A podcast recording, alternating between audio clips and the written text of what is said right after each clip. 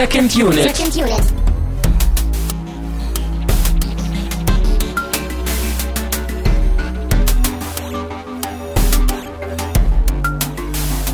Willkommen in der Welt von morgen. Wo ist das her? Futurama. Dankeschön. Erste Äh, Folge, glaube ich, gleich sogar, ne? Ja, das ist als Fry ins Jahr 3000. Es gibt auch später in so einer Folge, macht das doch Bender und setzt sich dann irgendwie so ein Affenkopf auf dabei. Weißt du, dann erschreckt er aber die Leute, dass sie dann aufwachen aus diesem Tank mit so einem, wenn der sich halt so ein Roboter halt so einen Affenkopf aufsetzt, ist halt so geil. Darauf war ich nicht vorbereitet. Ja. Ich war nur auf meinen Wenn du hier mit Futurama anfängst. Gag. Ja.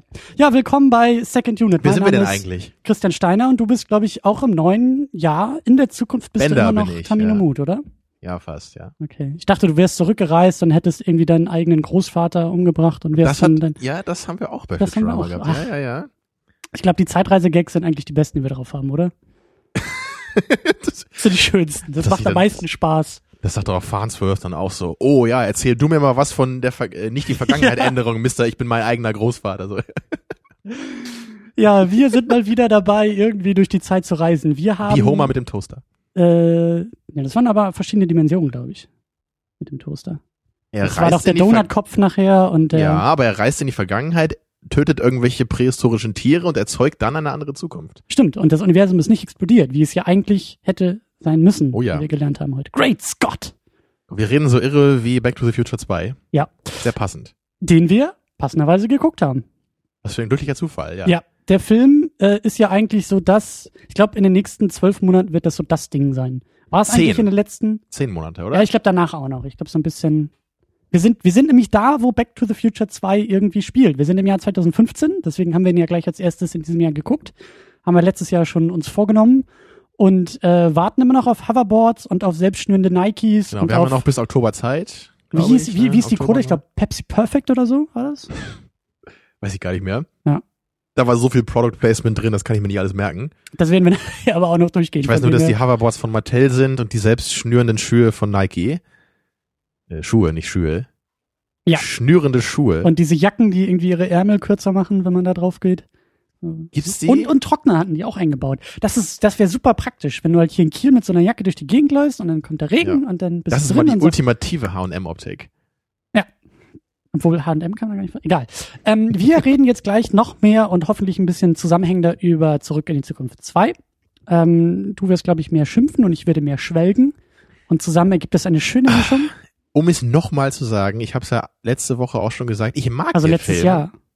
Also Ja, das war trotzdem letzte Woche, auch wenn ein Jahr es, dazwischen es war ja zwischen den Jahren. Das ist ja immer dieses, Da gibt's keine Wochen, meinst du, da kann man nur in Richtig. Jahren sprechen. da gibt es nichts, da gibt es keine Zeit. Jedenfalls sagte ich da, in diesem zeitlosen Nirvana, dass ich den zweiten Teil auch ganz nett finde. Und das hat sich heute auch bestätigt. Ich fand den Film ungefähr so gut, mittelmäßig wie sonst auch. Ganz früher fand ich ihn, glaube ich, einen Tick besser, bevor ich viel über Filme nachgedacht habe. So in diesem Zustand, wo du jetzt bist. Hm. Aber, naja, Welch eine Blasphemie. genau. also dem das, Film gegenüber, nicht mir gegenüber. Das ja erläutern wir klar. gleich noch ein bisschen ausführlicher. Ja, äh, wir machen wieder Umwege. Im neuen Jahr haben wir, wie so viele, viele Vorsätze, viel vor und eine sehr, sehr große, lange To-Do-Liste, bis wir zum Film kommen. Also gehen wir durch. An erster Stelle Werbung in eigener Sache. Denn, wie ihr vielleicht wisst, äh, habe ich mich mit Timo und Stefan schon vor Ewigkeiten zusammengeschaltet und wir haben dieses Projekt namens Podroll in die Existenz gewillt. Und Ihr habt den Stein ins Rollen Staffel. gebracht. Ja, und er, er rollt wieder. Er rollt in der zweiten Staffel mit neuen Episoden und mit neuen Beiträgen. Ist er zwischendurch mal ins Schlingern gekommen. Er pausierte. Er, Ah, er ja. ruhte in sich, wie so ein Stein halt ruht. Oder er rollte um sich selbst. Oder er reiste in die Zukunft, um jetzt zurückzukommen oder so ähnlich.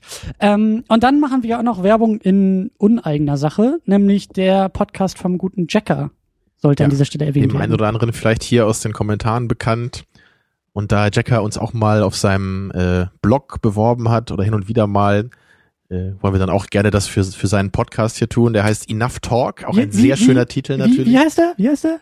Enough Talk. Oh, Ja, ein wundervolles Zitat aus dem großartigen Film Conan the Destroyer. Ja, und äh, ja, ich höre da auch gerne zu, muss ich sagen, bei Jackers Podcast. Also für alle Leute, denen Second Unit irgendwie zu langweilig ist oder denen wir hier langsam auf die Nerven gehen, die mögen doch mal bei Enough Talk rüberschauen. Aber die hören uns ja gar nicht zu. Ja, vielleicht ja jetzt gerade noch und dann nicht mehr oder so. Ah, so, ja, okay. Man darf ja auch beides hören, wenn man die Zeit hat. Ja, natürlich. Man hat ja immer, also gerade, also man hat ja immer Zeit. Gerade jetzt, wo das Jahr so langsam anfängt und so. Genau, aber ich kann den Podcast nur empfehlen. Also ich höre ich wirklich, äh, ich, ich sage das nicht wie so ein Gebrauchtwarenverkäufer, der auch sagt, ja, den Wagen fahre ich selber zu Hause. So, nee, sondern ich, ich höre den Podcast wirklich auch gerne von, von Jacker und seinem Kumpel da.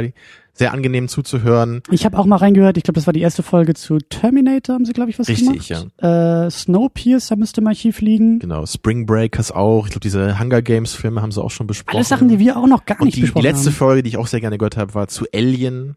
Den haben wir auch schon mal besprochen, immerhin. Mhm. Lang Ja. her, ja.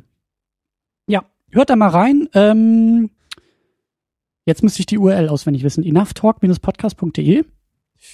Ich glaube, wenn man Enough Talk und Podcast eingeht, wird man das doch schon finden, Ich mach oder? das mal. Hätten wir natürlich Willst du auch das jetzt mal live versuchen? Live googeln. Nee, einfach nur enoughtalk.de. Guckste. Wow. Siehste. Das schaffe ja selbst ich noch.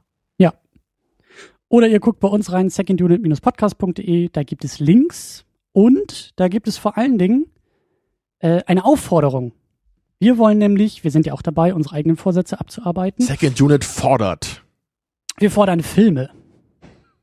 Wir wollen mal wieder diesen Hörervorschlag aus, äh, den, aus der Vergangenheit in die Zukunft holen.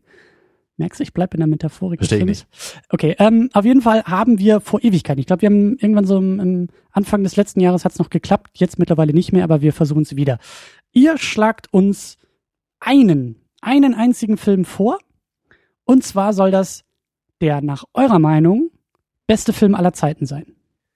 Ja, wie genau man das jetzt festmachen kann, ist euch überlassen. So, also das kann irgendwie der persönliche Favorit sein oder vielleicht auch der kinohistorische Favorit, was auch immer. Ja. Wichtig dabei ist nur, dass ihr uns dann auch in ein paar Zeilen zumindest erklärt, warum das denn euer Kandidat wäre für den besten Film. Ja.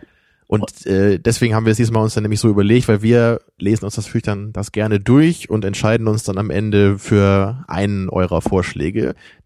Also am besten, also wahrscheinlich für den, der am besten erklärt wurde. So, ne, warum genau der jetzt der beste Film aller Zeiten ist. Ganz genau. Ja, und wir vor haben auch selber noch einige so auf der auf dem Schirm, die wir eh gucken wollen. Also wenn der dann dabei ist, dann äh, habt ihr Glück gehabt, dann kommt er auf jeden Fall dran. Ähm, ich wollte gerade sagen, die können wir ja vielleicht einmal ganz kurz durchgehen, was wir halt nicht wollen, weil wir das im Februar sowieso besprechen werden. Das ist Richtig. Seven Samurai, das ist Citizen Kane. Ja, Shawshank Redemption haben ähm, wir dabei. Wie heißt der auf Deutsch eigentlich? Äh, die Die Verurteilten. ja, oder? die Verurteilten. Guck mal, die wusste ich noch. die, die Bart, Bart, die. Perfekt, Ähm, oder? Seven Samurai hatte ich auch schon, glaube ich, erwähnt. Vertigo. Genau. Vertigo. Genau. Die wollen wir Die sowieso werden wir auf gucken. jeden Fall gucken. Vielleicht hängen wir noch was dran, wenn wir irgendwie noch was finden oder so. Wir gucken mal, im Februar ist das so hauptsächlich geplant, aber es muss ja, Ja. dann nicht enden, also schauen wir mal. Und vor allen Dingen guckt auch ins Archiv, weil wenn ihr uns irgendwie Sachen vorschlägt, wie, weiß ich nicht, Alien oder wie Superman 1 Oder zum Beispiel. Earth. Battlefield Haben wir Earth, alles schon Haben wir besprochen. alles schon geguckt. The Room ist auch schon im Archiv. Also Ja, ja. schaut euch mal durch die Listen und ähm, genau, die Demokratie haben wir auch über Bord geworfen. Wir sind tatsächlich in der Zukunft angekommen. Es herrscht das, äh, weiß ich nicht, was sind wir denn? Wir sind nicht das Proletariat, wir sind äh, die Königsklasse, die herrscht wieder. Und wir entscheiden. Also ihr müsst uns was vorschlagen, ihr müsst uns überzeugen und dann wählen wir tatsächlich ganz subjektiv die beste Begründung oder den besten Kandidaten aus, weil wir eben im Februar uns damit auseinandersetzen wollen, was sind eigentlich die besten Filme aller Zeiten. Und ihr habt Zeit bis zum 25. Januar auf secondunit-podcast.de im Beitrag zu diesem Podcast in den Kommentaren wollen wir diese Filme sammeln. Und ihr dürft wirklich nur einen vorschlagen. Wer jetzt hier irgendwie mit drei Sachen kommt und drei gute Begründungen hat, ja, äh, ist raus. raus. Das ist ähm, Darf nie wieder mit zuhören hier. Nein. Dem wird die Mitgliedschaft entzogen. Ja, dem Äh, blocken wir die IP-Adresse, der kann dann auch nicht mehr ins Internet. Wenn, Also seid da kann gar nichts mehr. Der ist, ist äh, vorbei. Der muss wird- dann im Rollstuhl sitzen. Der wird exmatrikuliert und äh, ausgebürgert oder so ähnlich. Ähm, alle anderen äh, macht mit, seid fair und ich bin echt gespannt, was da zusammenkommt. Genau. Finde ich auch schön jetzt so die Mischung, ne, weil wir es jetzt, die anderen Kandidaten, die wir geguckt haben, sind, glaube ich, relativ naheliegend aus verschiedenen Gründen. Und äh, Deswegen ist es ja schön, Ja. wenn es dann noch einen ganz subjektiven Vorschlag gibt, so von der Hörerschaft hier, den wir uns rauspicken können. Das ist halt auch sowieso, das ist wie bei Lieblingsfilmen. Das ist immer so ein, so ein, so ein Machtwort. Das muss man erstmal ausfüllen. So, was ist ein Lieblingsfilm? Und dann ist es immer schwer, auch noch diesen einen Film zu benennen. Und genauso Eben. beste Film aller Das Zeiten. ist auch so- wie geht man da vor? Weißt du, das ist so ein bisschen so eine Diskussion, wie wenn du jetzt, du guckst dir irgendwie manche Sportarten an und jetzt fragst du dich, ist das überhaupt Sport? Weißt du, du guckst an, okay, Schach, ist das jetzt Sport oder Formel 1 oder Reiten oder so? Und im Grunde ist das dann mehr eine Diskussion um den Begriff Sport als um die Sportart selber. Ja. Und genau so ist es hier im Grunde auch. Es geht dann eigentlich weniger um den Film, Ja. also wenn man ihn wirklich nur in dieser Hinsicht untersucht, sondern viel eher darum, was meint man denn eigentlich wirklich mit bester Film aller Zeiten dann? Ist es historisch, ne? Ist es, wie erfolgreich der an der Kinokasse war, wie die Kritikermeinungen sind, Ja. welche formalen Regeln des Films alle eingehalten werden? Das sind so viele verschiedene ähm, Kategorien, die man da anlegen kann. Ja. Tja, und wir versuchen das alles irgendwie zusammenzubringen. Ich freue mich drauf. Ich freue mich auch, dass endlich wieder Filme vorgeschlagen werden äh, und werden dürfen. Und äh, ja, sonst machen wir das selber. Sonst schreiben wir in den Kommentaren selber Vorschläge. Dann Ja. Ja. Ich schlage dann ein paar Mal Seven vor und dann gucken wir kriegst den. du raus und kriegst kein Internet, weil den haben wir ja schon. Tamino, das äh, können wir Aber nicht das machen. wäre schon cool, oder den, den wir halt schon geguckt haben, mehrmals vorzuschlagen. ja, Ja. das, äh, hm. Gut, ähm, dann haben wir auch noch Danksagungen in Richtung Flatter auszusprechen. Und zwar äh, wurden wir ein paar Mal anonym bespendet zu den beiden Holiday Specials, die hinter uns liegen, zum Stummfilm Double Feature. politisch korrekt, ja. Ja, ich wollte nicht Stumpf Nein, nein, sagen, nein. wie du immer sagst. Äh, und zum Hobbit. Lord Spielmeister hat uns auch zum Hobbit bespendet. Tinkengill, GMS und Leuchti auch zu den beiden Holiday Specials. Jacker zum ersten Holiday Special, Oliver Vogel zu Memento, JFK, Interstellar und Mulholland Drive. Und Das volle Programm. Jahreswechsel heißt Monatswechsel, heißt Abos. Ihr habt uns auch abonniert bei Flatter, alle, die das getan haben. Vielen, vielen Dank. Ja. Und auch schön, dass euch anscheinend die Holiday-Special-Wochen auch gefallen haben. Ja. Ne, Wo Das wir mal nicht gefreut, konkret über einen Film geredet haben, war anscheinend auch ganz nett, so Ähm, mal das Revue passieren lassen und so. war das Heisenberg, äh, hatte bei uns, glaube ich, in den Kommentaren so eine richtig abgefahrene Liste aufgestellt mit Statistiken und irgendwie, ich weiß gar nicht mehr genau, was das war. Das war, glaube ich, zum zweiten Holiday Special ein Kommentar, der hat mich umgehauen. Das war irgendwie mit Top 40 der Filme, die ich dieses Jahr gesehen habe. Ja, er hat sehr ausführlich geantwortet. Und da waren ja. auch irgendwelche komischen Statistiken drin, irgendwie so mit prozentual, was irgendwie Genre oder keine Ahnung. hat Was er geschaut hat auch, glaube ich, ne? Ganz, ganz abgefahren. Ja, sehr vorbildlich, sehr vorbildlich. Ja, das äh, dürfte in deine Richtung gehen, oder? Also ich Klar. bin froh, dass ich im letzten Jahr eine Liste in Evernote geführt habe, wo einfach nur die Filme aufgelistet waren. Ich habe mir nicht die Mühe gemacht, noch irgendwie äh, ja, Ich lasse immer eine Stoppuhr mitlaufen, weißt du, wenn ich einen Ja, Film ja. gucke, ja. ja, ja. Gut, äh, wir haben uns das Getränk verdient, Termino. Auch im neuen Jahr, es gibt Dinge, die ändern sich nicht. Wir haben aber leider keine Pepsi Perfect bekommen. Aber es, es kommt nah ran, was auch immer das ist. Ich glaube, so, ich, ich muss einfach lachen, wenn ich mir dieses, diesen Hund angucke, der hier drauf ist. Es ist eine Hundekohle Guck oder ihn dir an, diesen Blick von diesem Hund, das sieht einfach nur herrlich aus. Sehr schön, ja. Was ist das denn? Curiosity Cola? Curiosity Cola, ja, genauso fühle ich mich. Traditional Curiosity Cola. Keine Ahnung, wo das her ist. Deine Mitbewohnerin hat uns den besorgt, oder wie Der war das? Weihnachtsmann hat das meiner Mitbewohnerin gegeben und dann hat sie mir das gegeben. Ich nehme weiß dieses nicht, warum der Weihnachtsmann nicht Statement wusste. zurück. Weil ich wohne ja nur eine Tür weiter, hätte er ja eigentlich auch direkt mir geben können. Deswegen hat das auch so ein hübsches Schleifchen hier, diese Flasche. Es ist das Weihnachtsschleifchen, genau.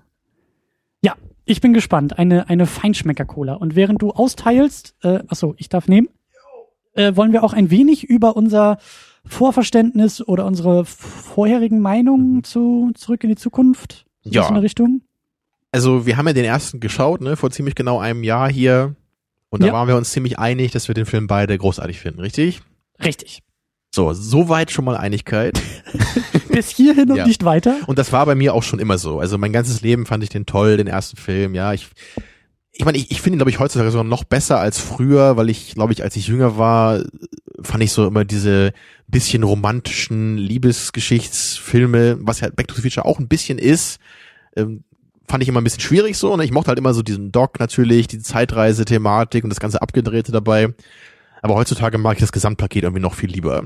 Bisschen wie bei Groundhog Day auch so. Ich, Mhm. ne, also das Ich weiß, was du meinst. Das äh, habe ich auch so in, Erinner- in Erinnerung, dass unsere Diskussion damals ähm, und auch die Sichtung, ähm, ich war sehr überrascht, wie gut der Film ist, wie, wie, wie, wie, wie gut die Ausführung, wie gut das Drehbuch, wie gut er ist nicht nur irgendwie ein Kultfilm und irgendwie lustig und irgendwie Kind seiner Zeit, sondern einfach ein richtig gut geschriebener und gemachter Film. Das weiß ich Genau, immer noch. da sieht man und fühlt man die Qualität Genau. einfach so. Die ist in der, im Drehbuch, in der Inszenierung, in den Schauspielern, so da, Ja. da stimmt einfach das da ganze kommt Paket. alles zusammen. Und da, da macht es einfach auch total Sinn, dass das eben so ein großer Kultfilm war. Das kann man sich auch wieder drüber streiten, ist es ein Kultfilm oder nicht, weil er so erfolgreich war. Aber zumindest hat er halt so einen richtig großen Eindruck hinterlassen, so in der Filmgeschichte und das Ja. absolut zu Recht auch.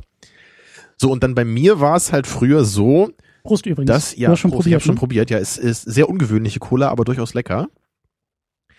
Also bei mir war das früher so, dass ich den zweiten Back to the Future Teil aus irgendwelchen Gründen sehr lange gar nicht gesehen hatte. Ich habe, glaube ich, den ersten und den dritten beide schon bestimmt dreimal geschaut gehabt, so als Kind, und dann irgendwann erst den zweiten. Ja, wie ich- das passiert ich- ist, verstehe ich auch nicht. Aber Ich, ich, das muss irgendwie damit zusammengehangen haben, dass ich den, also den dritten habe ich, glaube ich, oft im Fernsehen mal gesehen, einfach so, und den ersten hatten wir, glaube ich, auch auf Video. Und den zweiten irgendwie, glaube ich, nicht so richtig. Den hat mir meine Mutter dann irgendwie erst deutlich später gezeigt. Und den fand ich damals auch ziemlich cool und auch besser als den äh, dritten. Aber ich glaube damals auch schon nicht ganz so gut wie den ersten. mhm. Aber ich bin mir ziemlich sicher, dass ich die damals noch eher so zusammen gesehen habe. wie alt also, warst du? Weißt du das noch? Also als ich den dritten, nee, als ich den zweiten gesehen habe, war ich wahrscheinlich so 15, denke ich mal. Mhm. Und die anderen beiden habe ich, glaube ich, schon bestimmt so drei, vier Jahre früher gesehen. Mhm. Und ich, ich weiß halt noch, dass ich damals noch eher so diese Meinung hatte, die jetzt, glaube ich, auch so die weitläufigste ist. Und dass die meisten Leute eben die ersten beiden sehr stark beieinander sehen. Vielleicht die einen den ersten besser finden, die einen den zweiten. Und dass für die meisten Leute der dritte recht stark abfällt.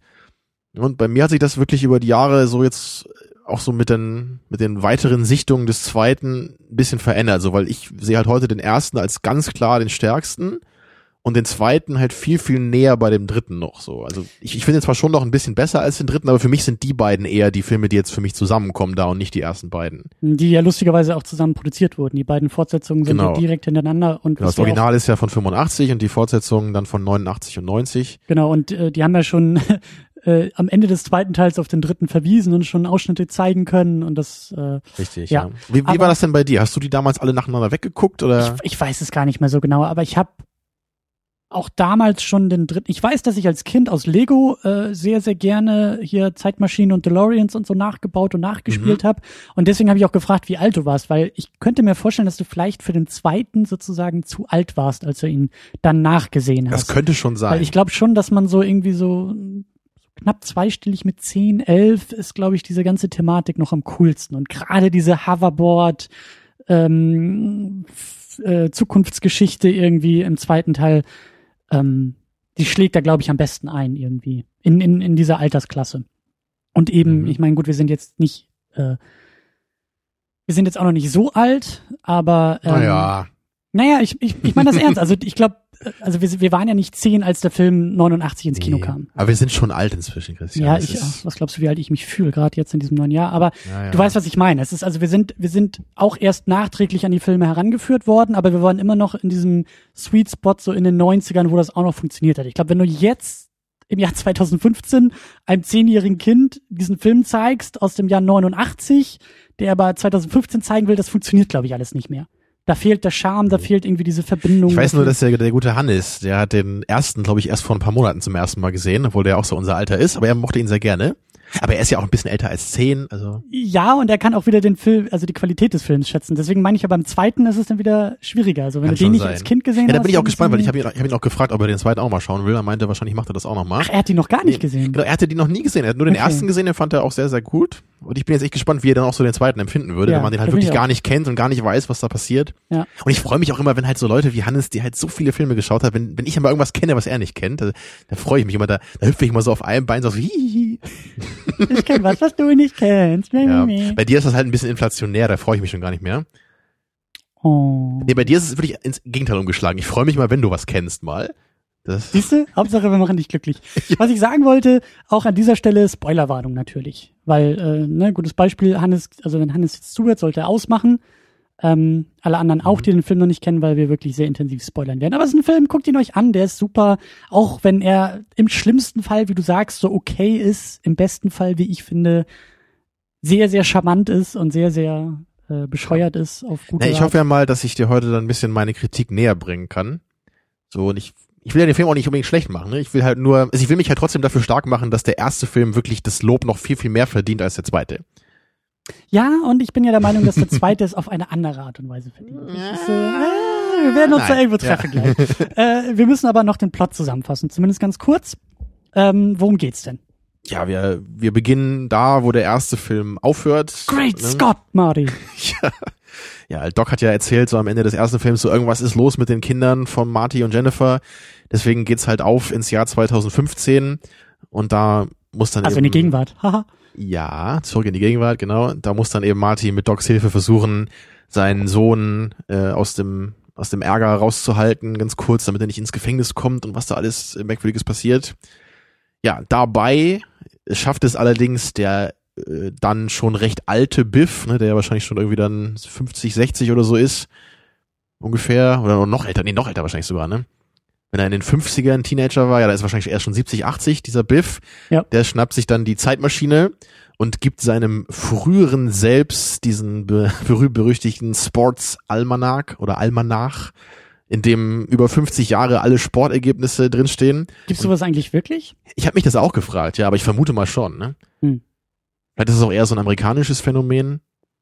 Keine Ahnung. Ich wüsste auch nicht, warum man das braucht. So, vielleicht möchte man irgendwie von seinem Lieblingsteam in der NBA irgendwie die gesamte Statistik irgendwie mal haben oder so. Also ich weiß, dass die, dass die Amis, was Baseball angeht, irgendwie so total auf Statistiken abfahren. ja, aber in der NBA ist das genauso, was ich ab und Mhm. zu mal gucke. Also, naja, jedenfalls schafft das dann der alte Bill seinem äh, Bill, nee, Biff, seine- seinem jüngeren Selbst diesen Almanach zu geben, was dem dann dazu verhilft, äh, ja, quasi über Nacht der reichste Mann aller Zeiten zu werden, so ungefähr. Mhm. Und als dann eben Marty und Doc zurückfliegen mit der Zeitmaschine ins Jahr 85, dann sehen sie, okay, einiges hat sich hier verändert, ne, weil eben der Biff in den 50ern mit seinem neu äh, bekommenen Vermögen da einiges verändert hat. Also gilt es dann, das wieder auszubügeln. Und das führt dann so weit, dass sie im letzten Akt des Films sogar zurück in 1955 äh, müssen, um dort eben zu verhindern, dass der alte Biff dem damals jungen Biff diesen Almanach gibt. Und das parallel zu den Ereignissen von Zurück in die Zukunft 1, wo Richtig. der Marty auch aus der Zukunft ja dafür sorgen will, dass seine Eltern zusammenkommen. Während der andere Marty aus der anderen Zukunft verhindern will, dass Biff reich wird. Richtig. Und dann explodiert der Kopf. Genau. Also. Aber am Ende geht natürlich alles gut oder zumindest fast. Also zumindest schafft es äh, Marty eben den Almanach an sich zu bringen und zu vernichten. Aber Doc Brown wird dann durch, wie war das denn, durch so einen Blitzschlag, glaube ich, ne? In der Zeitmaschine wird er versehentlich ins Jahr 1885 zurückversetzt. Mhm. Und da setzt dann eben der dritte Film dann an. Von dem wir ja schon Ausschnitte gesehen haben. Das wusste ich auch gar nicht mehr, dass der zweite Film wirklich so endet, dass man das schon sieht. Also ich dachte irgendwie, das wäre erst im dritten Film. Aber das muss ja vermutlich dann für mich damals recht verwirrend gewesen sein, wenn ich den zweiten Film nie gesehen hatte. also da, wo der dritte dann anfängt, ne, das ist ja dann wieder in 1955. Aber ging wohl irgendwie, ne? Als Kind nimmt man das alles hin, da will man nur bunte Bilder sehen. Was ich mich auch gerade frage, also bei dem Film kann man ja Nitpicking betreiben ohne Ende. Hätte es nicht gereicht, wenn Doc Brown im Jahr 85 Marty gesagt hätte, hey, im Jahr 2015, an dem und dem Tag, pass mal auf deinen Jungen auf, weil wenn er da in dieses Café geht und nicht Nein sagt, dann habt ihr Stress in der Familie. So ein bisschen wie das, was Marty im ersten Teil auch gemacht hat, ne? Mit diesem Brief an, äh, Brief, ja. Brief, Brief an Doc Brown. Briefing, ja, nennt man so das, ein glaub ich. bisschen, ja. Weil du kannst ja die Ereignisse in der Zukunft aus der Gegenwart noch verändern. Ja, da, da gibt's so einige Momente, wo man sich das fragen könnte. ne? Das, das führt ja auch, was ich halt auch so schön finde bei dem Film, ist, dass Doc Brown halt permanent gestresst ist. ne? Das Ja, ist ja in allen Filmen geil. eigentlich immer so. Und im Grunde ist er ja der Typ, der am meisten Zeit hätte, weil er eine Zeitmaschine beherrscht. Er muss halt nie gestresst sein, weil immer wenn irgendwas nicht klappt, wenn er irgendwie zu spät kommt oder wenn er irgendwas nicht schafft, er könnte ja immer zurück in die Vergangenheit fliegen und es nochmal besser machen. Ne? Ja. Aber es ist halt immer dieses, so die, diese, wie sagt man das so, Dringlichkeit, ne, ist immer da. Doc so, man, man, man Dringlichkeit, hat immer das ja. Gefühl von Dringlichkeit ist dabei. Ist immer, oh mein Gott, wir müssen das machen, wir müssen das machen und dann Gott, oh mein, oh, ne, immer so, ja. Ja, ja, und dann Marty, der daneben immer nur rumstolpert, English Dog, Genau. English. Rückwärts äh, über die Straßen geht Ah, und das ist aber schon wieder mittendrin. Das ist, das ist schon der Charme Ja, ja. des ersten Teils, der auch hier wieder dabei ist. auf jeden Fall, ja. Wir haben auch fast alle Schauspieler und alle Beteiligten auch wieder dabei. Wir haben Robert Zemeckis als Regisseur und auch als Co-Autor, der zusammen mit Bob Gale ähm, das Drehbuch auch geschrieben hat. Ähm, Michael J. Fox. Nochmal ganz kurz hier zu dem Zemeckis. Hast du noch andere Filme von ihm gesehen? Weil ich habe gestern nochmal geschaut bei IMDb und ich kenne überraschend viel von ihm. Ähm, ich weiß nur, dass er so seine Phase mit Animation, also mit, mit Computeranimationsfilmen irgendwie hatte. Gut, das so ist in den nicht, 90ern, aber er hat diesen, 2000ern. er hat diesen Polar Express Film gemacht, den habe ich Genau. nicht gesehen. Das Den sagt mir ich auch nicht wirklich was. So Den kennst du sogar, reingeguckt. Ja, ich wurde mal vor Also zwei Jahren. Forrest. Gump ist doch auch von ihm, ne? Genau, der ist ja directed von ihm und der Castaway schön. auch, den kennst du doch bestimmt auch. Den kenn ne? ich auch, ja. Und ich kenne auch noch diesen Death Becomes Her, den kennst du bestimmt nicht. Jo. Das ist mit äh, Bruce Willis und Goldie Hawn, so eine ganz witzige Komödie, habe ich vor Ewigkeiten mal gesehen. Da geht es irgendwie nur darum, dass, dass äh, zwei Frauen irgendwie nicht mehr sterben können, ich weiß gar nicht mehr warum, aber sich trotzdem ihre Körper äh, verändern. Also wenn sie dann irgendwie verletzt werden, dann Mhm. hat die eine, glaube ich, plötzlich irgendwie ein Loch im Bauch, wenn sie mit der Schrotflinte erschossen wird und dann müssen die das irgendwie verbergen oder so. Ist eine ziemlich abgefahrene Komödie, aber durchaus lustig. Mhm. Und Bruce Willis halt eben dabei, ne? Also auf jeden Fall In den Pluspunkt. 90ern, wo er noch Bock hatte zu spielen. Genau, da hat er auch so einen richtig sexy Schnäuzer. Oh. Das sieht richtig aus wie so ein Motorradkopf. Ich weiß gar nicht, war da noch irgendein so ein Film dabei, den ich kannte? Ich glaube, irgendwas anderes war da sogar noch dabei, was ich nochmal gesehen hatte, aber weiß ich jetzt auch gar nicht mehr. Hm. Also zumindest ist ja der Zemeckis eben so bekannt für seine recht, äh, naja, lockeren Komödien, die halt immer ein besonderes Feeling irgendwie transferieren sollen. Ja, auch Was so für mich jetzt nicht so klappt bei Forrest Gump, aber trotzdem ist es ja eigentlich eine ähnliche Art Film. Ähm, herzerwärmend, würde ich sagen. Richtig, ja. Oder kann man das so sagen, dass die immer so ein bisschen Charme und so ein bisschen, also gerade Forrest Gump ist ja irgendwie so ein so ein in Film gepresstes Bonbon, finde ich. Und Genau. zurück in die Zukunft ja auch auf gewisse Art und Weise. Also Genau. es sind ja Zeitreisefilme, haben wir ja auch schon des Öfteren Ja, drüber es, es gesprochen. hat eben auch so ein bisschen dieses Adventure-Feeling. Ne? aber, es, aber es ist so dieses, es ist eben auch dieser, dieser lockere Umgang damit, weswegen mir der zweite Film auch so gut gefällt. Ein, ein, Ähm, ein Film fällt mir gerade noch ein, ich weiß nicht, ob du den gesehen hast, ich nämlich nicht, aber dieser Flight, der war, glaube ich, auch von ihm, mit Denzel Washington. Das ist einer der letzten, glaube ich, ne? genau, das war vielleicht sogar sein letzter. Klang ganz interessant, wollte ich eigentlich auch gerne nochmal gucken, aber sagte ja auch nichts. Nee, bis auf das Poster habe ich jetzt nichts äh, vor meinen inneren Na, immerhin. Augen. Dann haben wir natürlich Michael J. Fox dabei als Marty McFly, Marty McFly Jr. Und jetzt kommt's, ja. Marlene McFly.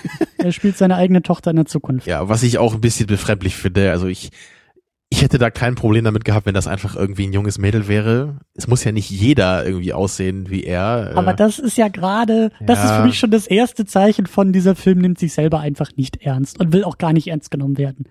Aber da kommen wir später auch noch drauf. Wir haben Christopher Lloyd als äh, ne, Doc Brown schon Als wieder ne? dabei. Als ne. Äh, wir haben Leah Thompson als Lorraine, die war ja auch im ersten Teil dabei. Ähm, ich habe seinen Namen gerade nicht aufgeschrieben, aber der Schauspieler von George McFly ist nicht dabei. Genau, der, äh, ach, ich- gerade wusste ich es noch. Der wollte zu viel Geld haben. Gerade hatte ich den Namen noch auf der Zunge und jetzt habe ich es wieder vergessen. Crispin Glover heißt er. Genau. So. Genau, das hatte ich auch gehört. Das, deswegen ist er ja nur zu sehen in den Szenen, die es schon im ersten Film gab. Ne? Und sonst haben sie da Was- mit, mit Double gearbeitet. Ja, was vermutlich auch der Grund ist, warum der Plot so ist, wie er ist. Ne? Also ich meine, Ja. ich hätte mir durchaus vorstellen können, dass vielleicht mit ihm auch noch mehr hätte gemacht werden können oder sollen, wenn er dabei gewesen wäre. Stimmt, er war im ersten Teil sehr, sehr wichtig und ist dann eigentlich ja, er ist im ersten Teil geworden. sogar sehr, sehr wichtig, finde ich. Ja. Stimmt. Und äh, sie haben äh, die Schauspielerin für die Figur Jennifer ausgetauscht. Elizabeth Shue ist das jetzt in diesem Film. Deswegen haben sie auch das Opening vom zweiten Teil, was ja das Ende vom ersten ist, nochmal neu gedreht. Ja, um die Kontinuität so ein bisschen herzustellen. Genau.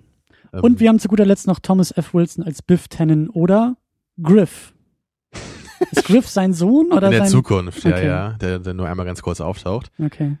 Ja, Ich er find, gefällt weil- mir immer noch gut so. Ich, Äh, sein Overacting ist einfach klasse. Also dieses, wie, wie, wie er diese Lines brüllt und mit welch einer Inbrunst er arbeitet, finde ich einfach toll. ja. Ich mag ihn trotzdem am liebsten in dieser 1955er Variante, die im ersten Film dann mehr eben vorkommt.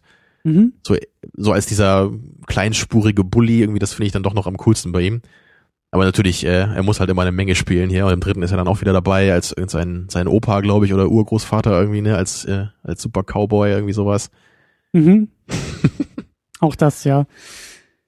Ja, und dann sind wir eigentlich schon bei den vielleicht wichtigsten Aspekten bei der Zukunft. Wir sind im Jahr 2015.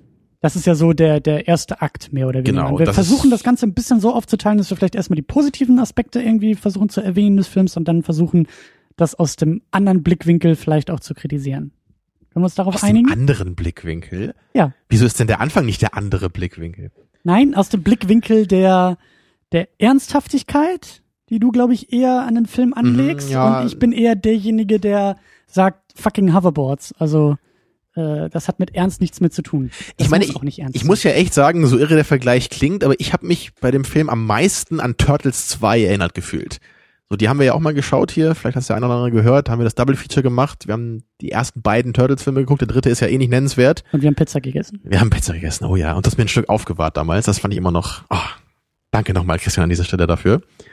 Ähm, ich meine, ich weiß halt noch, dass du und Stefan damals, ihr konntet, glaube ich, mit dem zweiten Turtles-Film auch ein bisschen mehr anfangen als ich noch. Ich fand den halt auch noch ganz lustig. Hätte Aber Vanille auch- Eis. Genau, der Go hat, Ninja, aber das ist Ninja, halt, go. das ist halt der Punkt, so, ne? Im, Ja. der, der erste Ninja Turtles Film, auch wenn es natürlich ein naiver Kinderfilm ist, der ist halt für mich irgendwie trotzdem schön und charmant auf so einer recht bodenständigen Ebene noch.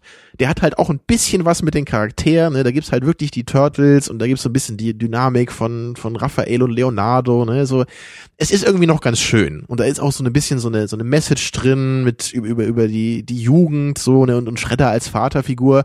Auch wenn es vielleicht ein bisschen dumm klingt, wenn man das so sagt. Ich finde es halt im Film irgendwie echt ganz schön gemacht. Es ist, es ist natürlich trotzdem auch, auch lustig und eine Action-Comedy.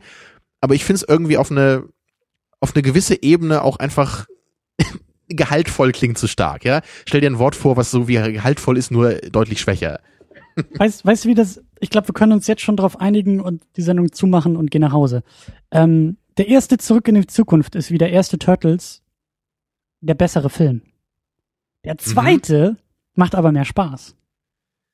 Aber für mich ist das im Grunde ein Widerspruch, so, weil wenn ich ja sage, der Film ist besser, dann heißt das ja eigentlich auch, ich meine, okay, äh, außer du sagst jetzt Spaß ist nur so eine recht oberflächliche Form von Unterhaltung oder so, dann vielleicht. Aber der, in beiden Fällen hinterlässt der erste Film einfach einen viel größeren Eindruck auf mich. So, den will ich halt immer wieder gerne mal schauen. Und bei dem zweiten Film, also beim Turtles, war es halt auch so, da geht's halt dann los mit der Kampfszene, wo die Turtles dann irgendwie mit irgendwelchen Würsten als Nunchucks kämpfen. Und dann gibt's irgendwie die rülpsenden Ungeheuer und halt eben am Ende den Go Ninja, Go Ninja, Go Song. Was ich halt auch alles lustig finde, ja, Ja. so ist es ja nicht. Ja, ich ja. ich gucke den Film ja auch gerne und das ist für mich auch lustige Unterhaltung. Aber dennoch ist das irgendwie kein Vergleich zu einem vernünftigen ersten Teil. Und äh, bei, bei den Zurück in die Zukunft Filmen ist da für mich sogar die Schere eben noch ein bisschen größer, weil halt hier im ersten Film halt nicht irgendwelche Schildkröten rumlaufen, sondern der, der Eine erste Zeitmaschine Film, in einem DeLorean. ja, ist natürlich auch abgefahren, ja, aber dennoch ist er ja ein bisschen ernstzunehmender als jetzt irgendwie die, die Typen im Turtles-Kostüm. Und, und der erste Film, der hat einfach, der ist einfach so ein Meilenstein des Kinos. Ne? Der, der hat so diesen Klassiker-Status, den er halt auch einfach verdient hat. Da, da kommt, wie, wie man immer so schön sagt, ne, da kommt eben Viewing Pleasure und Klassiker-Status zusammen und sowas liebe ich halt immer, wenn Filme das haben. Und das habe ich halt irgendwie alles nicht bei dem zweiten Teil. Der hat halt weder für mich so dieses sehr große Viewing Pleasure noch den Klassiker-Status. Der ist einfach sehr, sehr abgedreht, sehr hektisch, sehr irre, was auch irgendwie lustig ist und in gewisser Weise auch, also zumindest was anderes ist als der erste Teil. Das stimmt auf jeden Fall. Aber es ist, das Gesamtpaket ist irgendwie einfach nicht so das, was mich jetzt so genau anspricht dabei. Ja. Genau, aber bleiben wir erstmal beim Positiven, das wollten wir ja gerade sagen, und da sind wir bei der Zukunft, ne? Und das, Ja. da sind sich alle, glaube ich, einig und ich bin da genauso dabei. Ich denke, dass fast jeder wahrscheinlich das auch als den stärksten Part des Films empfindet, so als das stärkste Setting, die, die Zukunft mit den Hoverboards, mit den irren Outfits, ja, Autos. Genau, mit, mit Jaws 19 im Kino, wo dann der riesige CGI-Shark auf Marty runterstürzt und er bricht nur kreischend auf der Straße zusammen und die Mit Passanten denken Tagline- nur, hm, Mit der Tagline Now it's really, really personal. Genau, Schön. weil bei, bei Jaws 11 war es wahrscheinlich schon personal. Ja, und auch dieses, was, was ich halt so geil finde, also deswegen haben wir ihn ja jetzt auch so ein bisschen geguckt, um ihn auch vorsichtig abzuklopfen, so was, was, was, was ist vielleicht auch irgendwie wahr geworden. Und ich finde halt dieses Café im Jahr 2015, was halt voll auf 80er getrimmt ist, mit irgendwie Ja, und- Michael Jackson und, irgendwie ja, Pepsi und, und, irgendwie so und, und Arcade Machine, so Genau, ein so das Teil, ist- ne?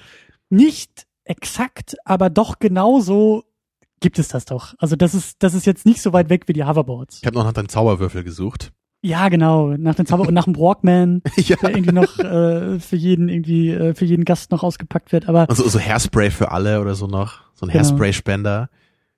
und da hast du natürlich recht. Das ist total schön und geil und das absolute Highlight im ganzen Film. Du hast auch vor der Sichtung, ähm, du hattest den Film, glaube ich, ein bisschen präsenter als ich. Da hast du auch gesagt, ja, aber beruhig dich mal, weil das ist gar nicht so wichtig in dem Film. Und das war wirklich, die nach den ersten 15, 20 Minuten sind wir schon wieder weg aus der Zukunft, was mich auch etwas Mhm. äh, irritiert hatte. Ähm, Weil bei dir ist es ein paar Jahre her, dass du den gesehen hast, anscheinend. paar Jahre her? Ein paar Jahre her. Ja. Paar es Jahrzehnte her. Ein paar Jahrzehnte. Ich weiß, ich weiß es echt nicht mehr. Es ist wirklich, Ja, ich Zeit ist ja so ich habe gestern auch noch mal in Vorbereitung auf heute mir ein Review angeschaut zu dem Film, deswegen habe ich ihn auch noch ein bisschen präsenter gehabt. Ja. Von Confused Matthew. Auch so ein, so ein typisches Confused Matthew Review eigentlich äh, sehr vernichtend. Also ich stimme zwar mit vielen überein, was er gesagt hat, nur äh, führt das halt nicht automatisch dazu, dass ich den Film als ultra schlechte Fortsetzung bezeichnen würde.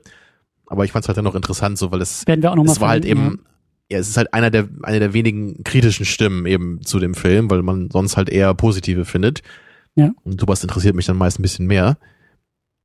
Ich finde halt eben auch diesen Aspekt ähm, im dritten Akt, glaube ich. Also der zweite Akt ist ja dann mehr dieses dieses alternative 1985, äh, in das sie zurückreisen und äh, Biff, der eben dann tatsächlich Millionär wurde und dann müssen sie ja noch weiter in die Vergangenheit, um das zu verhindern. Und ich finde es halt auch irgendwie so so geil, dass sie in die Struktur des ersten Teils eingreifen und, und parallel zu den Ereignissen aus dem ersten Teil jetzt irgendwie noch Nebenhandlungen irgendwie aufbauen. Und er klettert ja dann auf der Bühne herum, auf der er unter sich selbst ja die Gitarre spielt und muss aber oben verhindern, dass irgendwie die Bullies zu ihm kommen können. Mhm. Und das finde ich halt irgendwie, das ist, ähm, das ist extrem dumm alles und es ist so, so, so, es, macht aber so viel Spaß. Dieser ganze Film ist halt so, so augenzwinkert in meinen Augen, so selbstironisch und auch so selbstreferenziell, ähm, dass ich da einfach total mitgehen kann, dass ich da wirklich sagen kann, ähm, also ich habe das Gefühl, dass eben diese diese Dualität war schon im ersten Teil. Der, der, erste Teil war schon sehr sehr absurd, ja, wenn er da irgendwie von seiner eigenen Mutter als Calvin Klein gehalten wird und sie eigentlich am liebsten irgendwie mit ihm zusammenkommt statt mit seinem Vater. Das war auch schon sehr absurd. Ich glaube, er heißt Clint Eastwood im ersten Film. nein, Calvin Klein, er hat doch die Calvin Klein Unterwäsche an. Deswegen war sie ja so verwirrt dass, und dachte ja, dass er seinen eigenen dritten Namen. Teil? Wann nennt er sich Clint Eastwood? Irgendwann nennt Ich er sich im doch Clint dritten, Eastwood. ja. Kann auch sein. Ah ja. Aber es ist ja schon, ne, Stimmt, es gibt beides, ja. Und auch diese Handlung, er muss aufpassen, dass er nicht wirklich sein eigener Vater wird und äh, sowas. Diese Absurditäten sind da, aber die sind halt sehr, sehr ausgeglichen, wie du sagst, mit den, mit den Qualitäten und auch mit einer gewissen Ernsthaftigkeit, mit einem gewissen Selbstanspruch. Und in meinen Augen wird dieser Selbstanspruch völlig aufgegeben, um diese Absurdität kompletten Raum zu lassen. Und du meinst ja auch selber, dass du da irgendwie auch in einem Review oder so ähm, mitgekriegt hattest, dass die ja eigentlich gar nicht einen zweiten Teil so richtig machen wollten, aber dann so ein bisschen dazu gezwungen wurden. Genau, also und für mich riecht das halt irgendwie nach nach, wie soll man sagen, nach, nach stiller Rebellion der, der Filmemacher, dass sie sagen, okay, wenn wir eine Fortsetzung machen sollen, dann klatschen wir auch Ja. an die Wand, was kleben bleibt. Ich meine, das ist ja im Grunde auch der Jaws 19 Gag irgendwie auch, ne? Das ist Ja, ja eben das ja, völlig genau das. übertriebene äh, Gesequille, wenn ich es mal so nennen darf, Ein als neue Wortschöpfung. Ja. ja. Ja, ja, also ich in, in dem Confused Matthew, Matthew Review, da, da sagt er mehrmals, dass es wohl sehr interessant ist, wenn man den Audiokommentar hört zu dem Film, was ich jetzt noch nicht gemacht habe. Nur ähm, da, da reden die beiden Macher anscheinend sehr stark über dieses ganze Ding, wie das eben entstanden ist, ne? Und dann eben auch diese Sache, dass halt der Crispin Glover nicht mehr dabei ist und sie damit eben klarkommen müssen. Und das allergrößte Problem für sie war halt wirklich der, das Ende vom ersten Teil. Ja, das haben wir damals ja auch gesagt, so als, Ja. wir die, als wir den geschaut haben. Das Ende vom ersten Teil ist einfach nur, ist fast wie so eine Anekdote irgendwie. Es ist einfach nur dieses und die Geschichte geht weiter, ja, und damit endet der Film. Es ist nicht dieses, ja, der Film endet, die Geschichte geht weiter. Das ist ja. Ne, also ja, ne, wenn man heutzutage den Film guckt, dann denkt man vielleicht, ah, ne, das war ja schon die Idee für den zweiten, aber so ist es überhaupt nicht. Das ist einfach, die beiden hätten sich halt nie vorgestellt, dass sie jemals einen zweiten Teil davon machen sollen oder gar noch einen dritten. Und deswegen haben sie einfach am Ende das irgendwie so gemacht, weil es halt eben gut zu Doc Brown passt, dass natürlich mit der Zeitmaschine, es, wird halt nie in Ordnung sein. Es gibt immer irgendwelche Ja. Probleme, Ja. es gibt immer Baustellen quasi, wo man arbeiten muss. Und auf dieser Note sollte der Film einfach enden. Aber jetzt ging es halt eben los. Jetzt, jetzt sollte halt eben wirklich ein Sequel gemacht werden, weil der Film eben so unglaublich erfolgreich war. Und dann war es anscheinend so, dass dann, ich weiß gar nicht, welches Studio das war, aber dass die dann ich eben glaube, zu den, Paramount war das. ja genau, dass die dann zu den äh, beiden Machern getreten sind und gesagt haben, Jungs, entweder ihr schreibt uns jetzt ein Sequel und macht Wir das auch. ein Angebot, das ihr nicht ablehnen könnt. genau das. Oder ihr findet morgen einen Pferdekopf in eurem Bett. Äh, nee, nicht ganz. Aber, oder es macht irgendjemand anders. Ne? Es Ja. wird diesen Film geben.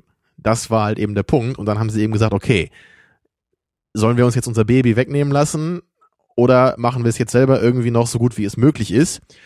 Und in der Hinsicht kann man natürlich schon sagen, sie haben auf jeden Fall was Interessantes draus gemacht dann, ne, weil es eben kommen musste sozusagen. Und dann ja. ist es sicherlich besser, als, als wenn es irgendjemand anders gemacht hätte. Und dann, wenn es dann irgendwie eine ganz lieblose Fortsetzung gewesen ist von einem anderen Director, wie man das ja oft kennt, was dann gar nicht mehr irgendwie mit dem ersten zu tun hat. Naja.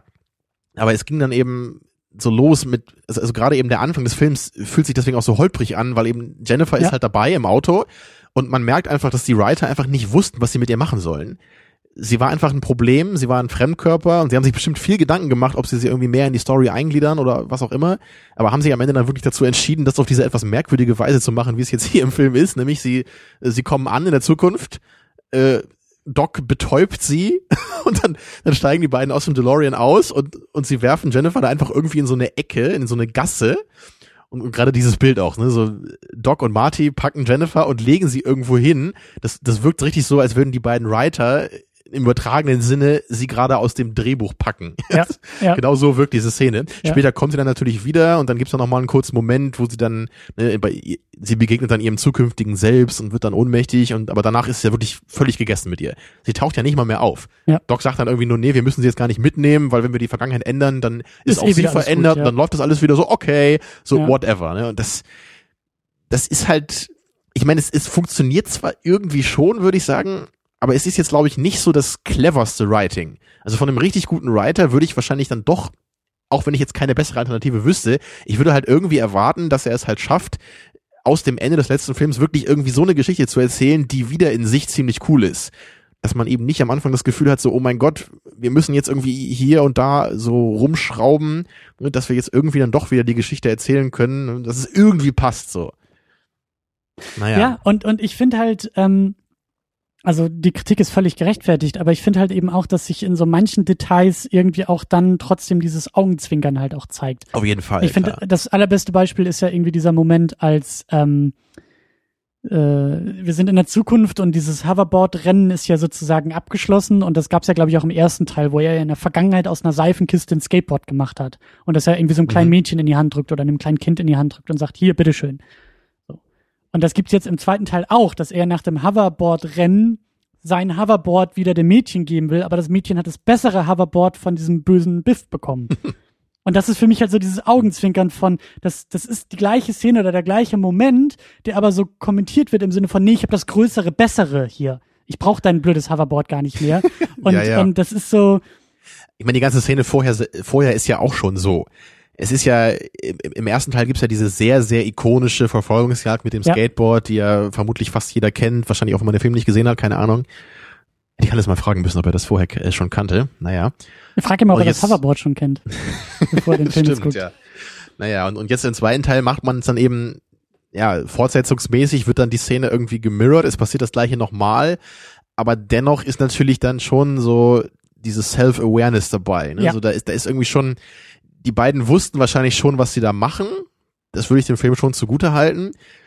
Aber ich muss dann dennoch wieder sagen, so im gleichen Atemzug, es ist halt trotzdem dann wieder nur die Szene aus dem ersten Teil in ein bisschen anders. Klar, auf so einem Parodie, Meta-Sequel-Aspekt so ist es vielleicht ganz interessant, aber es kann halt trotzdem niemals daran kommen an die Ikonizität der ursprünglichen Szene, ne? Und an das Viewing Pleasure, was man dabei hat. So. Ja, sagst du. Und ich finde halt eben auch ähm, dann im Jahr 55 das auch so beispielhaft, als Marty diese typische Routine mit Biff irgendwie äh, anstimmt, dieses ähm, You call me chicken, was ja immer dafür sorgt, dass Marty sich in die größten Schwierigkeiten immer begibt, äh, bisher im ersten Teil und auch bis dahin eigentlich im zweiten Teil. Und ähm, das ist ja äh, parallel zu der Handlung aus dem ersten Teil, findet ja dieser Moment statt. Und Marty kriegt von sich selbst, von sich aus dem ersten Teil sozusagen die Tür ins Gesicht gerammt und er fällt in Ohnmacht. Und das ist für mich halt dieses Augenzwinkern, dieses Zeichen von, hey, wir deuten hier so, ein, so, ein, so, ein, so eine Routine, so einen Moment an, der eigentlich, wie du sagst, ikonisch ist für diesen ganzen Film und für dieses ganze Franchise.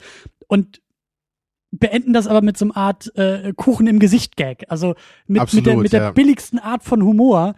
Und, und das also, ist für mich halt so schön. du denkst ja in dem Moment dann erstmal, okay, jetzt, jetzt haben, jetzt kommt Biff hier, der gerade eins auf die Mütze bekommen hat und jetzt steht hier der Marty aus der Zukunft und jetzt haben die irgendwie nochmal ihren epischen Standoff, in, wie, in welcher Form auch immer. Genau. Und mittendrin kommt dann einfach der andere Marty raus und der haut ihn halt K.O. So, in seine genau. eigene Szene. Und das finde ich Ja. halt so, so schön. Und auch diese, wie gesagt, auch diese, diese mehreren Ebenen da in 55, wenn, wenn auch mit tiefen Ebenen manchmal gearbeitet wird, wenn Marty dann irgendwie äh, an einem Auto vorbeikrabbelt, wo er ja selber mit seiner Mutter drin sitzt. Und ähm, das ist für mich so, ich finde das, weil das halt so abgedreht ist. Also stell, ich kann mir keinen anderen Film vorstellen, wo diese Art von Szene überhaupt möglich ist. Und das Ganze dann auch tatsächlich zu machen. Und Warte mal so, auf den neuen Terminator. so wie der Trailer Ja. aussieht. man, Äh, Zurück zum Terminator ist, glaube ich, der Arbeitstitel gewesen, ja. ja, aber äh, tatsächlich, also sowas, ähm, und das finde ich halt irgendwie schön. Das finde ich halt so, so schön und so charmant. Und da sind, glaube ich, auch unsere Unterschiede bei Zeitreisethematiken, dass Ja, du ja. das immer ein bisschen äh, ernster, durchdachter haben ich- ich willst. will und ich bin zu- froh, wenn es abgedreht Also ich, ich versuche dann, glaube ich, immer noch möglichst viel Sinn dann irgendwie draus zu machen. Natürlich gibt's beim ersten Ja. Teil, das haben wir damals auch besprochen, so dieses, Marty guckt auf das Bild und langsam verschwinden seine Arme Ja, und am ja. Ende, da, da wird ihm irgendwie schlecht, als er Gitarre spielt und als dann irgendwie dann doch sein Vater seine Mutter küsst, geht's ihm wieder besser. Ist natürlich auch völliger Quatsch. Das macht halt überhaupt keinen Sinn. Aber irgendwie fand ich es halt doch noch ein bisschen schön dabei. Das ist, Siehst du? Das ist, das ist so ein bisschen dieser Moment wie bei, bei dem ersten Superman-Film. Guck mal, jetzt kann ich auch mal ein Superman-Beispiel anbringen hier, ne? Ist das ein neuer Vorsatz von dir fürs neue Jahr? Klar, Oder? klar. Wir- Mehr Superman-Beispiele in die Sendung. Ja, nee, es sehr passt aber gerade so gut, weil das ne, beim ersten Superman-Film ist ja eben, das ganz am Ende fliegt halt Superman um die Erde, ja, dreht die Zeit zurück, wieder ein Zeitreisefilm, ne, um halt dann irgendwie, ich weiß gar nicht, warum macht das überhaupt nochmal beim ersten Film? Um Das- rechtzeitig seine geliebte Lois Lane zu retten. Stimmt, ja, natürlich. Warum sonst? Alles ja. andere passiert, aber Und das ist, ich meine, natürlich ist das auch irgendwie dämlich und dummes Plot-Device, aber ich fand es trotzdem im Kontext dieses Films irgendwie schön. Ja. So, das, es hat irgendwie trotzdem Sinn gemacht, da fand ich. So, das ist halt dieser alte Film aus den 70ern mit You Will Actually Believe a Man Can Fly, ja, ja. Ne? Ja, es, ist, es, es passt irgendwie in das Gesamtpaket und das fand ich beim ersten Teil dann auch. Und hier, ne, klar, es ist halt dann so diese etwas andere Ebene, dieses wir machen halt wirklich dieses Sequel-Parodieartige, wir machen alles over the top, wir machen noch irrere Zeitstrukturen, wir reisen noch öfter in verschiedene Orte und, und wir, wir gehen halt auch mit unseren Helden ziemlich lächerlich um, Ja. so das, das macht halt auch schon Sinn in dieser Weise. Ne? Ich, ich wollte halt nur sagen, es, es schafft halt trotzdem einfach auf so einer emotionaleren Ebene halt nicht, mich so zu berühren, wie das so dann das, das Ursprungsmaterial irgendwie kann. Ja, und das, deswegen meine ich ja, das sind, Mhm. das sind einfach auch verschiedene Ansätze. Das ist so, ähm, da werden wir vielleicht am Ende auch noch ein paar, paar äh, Vergleiche irgendwie noch finden können. Aber es ist halt, es ist ein anderer Umgang damit, mit der, Mhm. mit der Thematik. Und was, was du auch gerade so schön beschrieben hast, das fällt mir jetzt erst auf. Ähm, stimmt, wir haben im ersten Teil immer wieder diese, diese Momente mit den Fotos. Die Fotos, die als Indiz für den erfolgreichen Plan funktionieren, ne? Weil wenn der Plan schief geht, dann verschwindet er aus dem Foto. Wenn der Plan erfolgreich ist, bleibt er im Foto. Und genau das haben wir jetzt im zweiten Teil auch wieder so ein bisschen Augenzwinkern selbst kommentiert, dass wir nämlich diese, diese Zeitungsartikel äh, haben, die am Ende dann sowohl Marty Ja, als auch auch Doc super. auspacken, um zu gucken, ob, die, ob das jetzt geklappt hat. Und dann sehen sie halt diesen alten Zeitungsartikel, der dann halt so mit so einer Weichblende überblendet zum neuen. Und in dem neuen Zeitungsartikel ist die Überschrift fast identisch und das Bild fast identisch, nur der Kontext ist Ja, immer das gibt's ja dann zweimal. Einmal mit seinem Vater, ne? Erst halt äh, George McFly murdered und dann äh, kommt dieses dieser blurry Effekt und dann so George McFly honored. Genau das. und das Bild ist halt fast genau das gleiche, ne? Und das Ja, und bei, bei Doc bei Brown Doc ist es halt noch noch, absurder. schöner wahrscheinlich. Ne? Genau, das sieht man erst äh, erst war das, ich weiß gar nicht, wie das, wie das genau war, aber irgendwie Er wird erst, irgendwie festgenommen oder eingeliefert. Genau, ich glaube, erst wird er irgendwie eingeliefert, weil er halt irgendwie wegen, wegen Wahnsinn so ungefähr und er hat halt, ich, so eine Zwangsjacke an und dann gibt's halt wieder den Effekt und danach steht er halt irgendwie, dass er halt so einen Preis bekommt, wahrscheinlich irgendeinen so Wissenschaftspreis. in der gleichen Pose Genau, wie vorher und mit der er, er steht halt fast genauso da wie vorher. Also einfach nur herrlich. Und deswegen sage ich ja, das ist, glaube ich, auch wieder so ein, so ein Augenzwinkern. So, guck mal, diese Technik war im ersten Film wichtig, also diese, diese Diese Mechanik. Bildästhetik, so, ne? genau, diese, diese und das, Mechanik. Und jetzt ist es wieder das gleiche, nur in über, völlig übertriebener Form natürlich genau, wieder. genau. Und, das, Und auch, ja. auch, äh, meinte ich ja auch schon zu dir, auch das, das Schauspiel ist, glaube ich, noch überdrehter, als Marty da irgendwie über den Friedhof stolpert, um das Grab seines Vaters zu finden. Dieses typische, diese Rückwärtsbewegung von ihm und dieses Stolpern und das ist so überdreht in diesem Moment. Und genau das ist für mich halt so beispielhaft, das ist für mich eigentlich, das sind die Momente, warum ich diesen Film, diesen zweiten Teil nicht unbedingt besser finde, aber, aber so, so hoch schätze. Das ist halt einfach Absurdität auf Level 11 ist. aufgedreht bis zum geht nicht mehr. Darüber hinaus sogar noch. Und das finde ich halt so schön bei dem Film. Das finde ich ja, halt. Ich, ich, mag das eben auch. Ne? Ich, ich glaube, ja. ich mochte das sogar früher noch ein bisschen mehr, als mir der erste noch weniger am Herzen lag. Weißt du, wenn das, wenn das ja, irgendwie Sinn ergibt. Ja, ja. Weil früher konnte ich dann irgendwie auch mit diesem Abgedrehten noch mehr anfangen und jetzt ist es für mich immer noch gut, aber ich, ich habe einfach ein bisschen mehr Probleme damit, so dass das so richtig zu genießen, eben, weil es, weil es nämlich teilweise auch gerade am Ende so, so ein bisschen den ersten Film entwertet, in, in einer gewissen Hinsicht. Also entwertet klingt wieder sehr stark. Aber ist, also in, in Bezug auf Biffs Charakter nämlich, das ja. ist für mich halt schon ein Problem. Weil also die anderen Aspekte finde ich halt okay, weil da, da ist es jetzt halt ein neuer Film, das ist irgendwie abgedrehter, das ist eben ein bisschen ironischer alles, wie gerade mit den Zeitungen, finde ich halt cool. Aber mit Biff habe ich halt schon ein Problem. So, das, das geht an, gleich am Anfang auch schon los, als Martin in der Zukunft ankommt und dann diesen ganz alten Biff in dieser Bar trifft. Und der ist ja erstmal schon wieder so ziemlich grantig, ne? Der ist ja so dieses und grumpy old man Ding, so klopft ihm so energisch auf den Kopf, sagt so hallo, ja, hallo, ja, jemand ja. zu Hause so. Also er ist wieder so so das ziemliche Arschloch. Also er wirkt eigentlich wie die Version von Biff, äh, die es in der also im, im ersten Film in der ursprünglichen Variante gegeben hätte, ja. Also man kann mir folgen, ne? Am, am Ende vom ersten Film ist Biff ja der ein anderer Typ geworden, ne? Er ist ja, also das hängt im Grunde natürlich auch mit Biffs Charakter zusammen. Wer ist denn Biff im Grunde im ersten Teil? Er ist halt am Anfang, ist er halt irgendein Bully, er ist halt ein ziemlich einfacher Typ, der es halt mag, irgendwie Leute zu schikanieren. Er kommt sich halt vor wie der große Kerl, weil er halt irgendwie kräftiger gebaut ist als die meisten anderen Leute. Und er meint halt, er könne halt irgendwie alles erzwingen mit seiner, ja, mit seiner Gewalt im Grunde. Und das Schöne am ersten Teil ist ja eben am Ende, und, und das, das macht eben George McFlys Charakter auch so toll im ersten Film, dass er es halt schafft, am Ende eben Biff eine reinzuhauen, was halt in, in doppelter Weise eben was bewirkt. So in erster Linie verändert es eben seinen eigenen Charakter, so, also, also Biff ist in dem Sinne für George McFly fast sowas Metaphorisches wie für all das, was ihm im Leben eigentlich im Weg steht. Mhm. Ich, ich glaube, bei Confused Matthews, er hatte das irgendwie so seine inneren Dämonen genannt. Das finde ich mhm. sehr schön als Formulierung. Ne? So, das, mhm. das ist im Grunde Biff, so könnte man ihn sehen in, in George McFlys Hinsicht.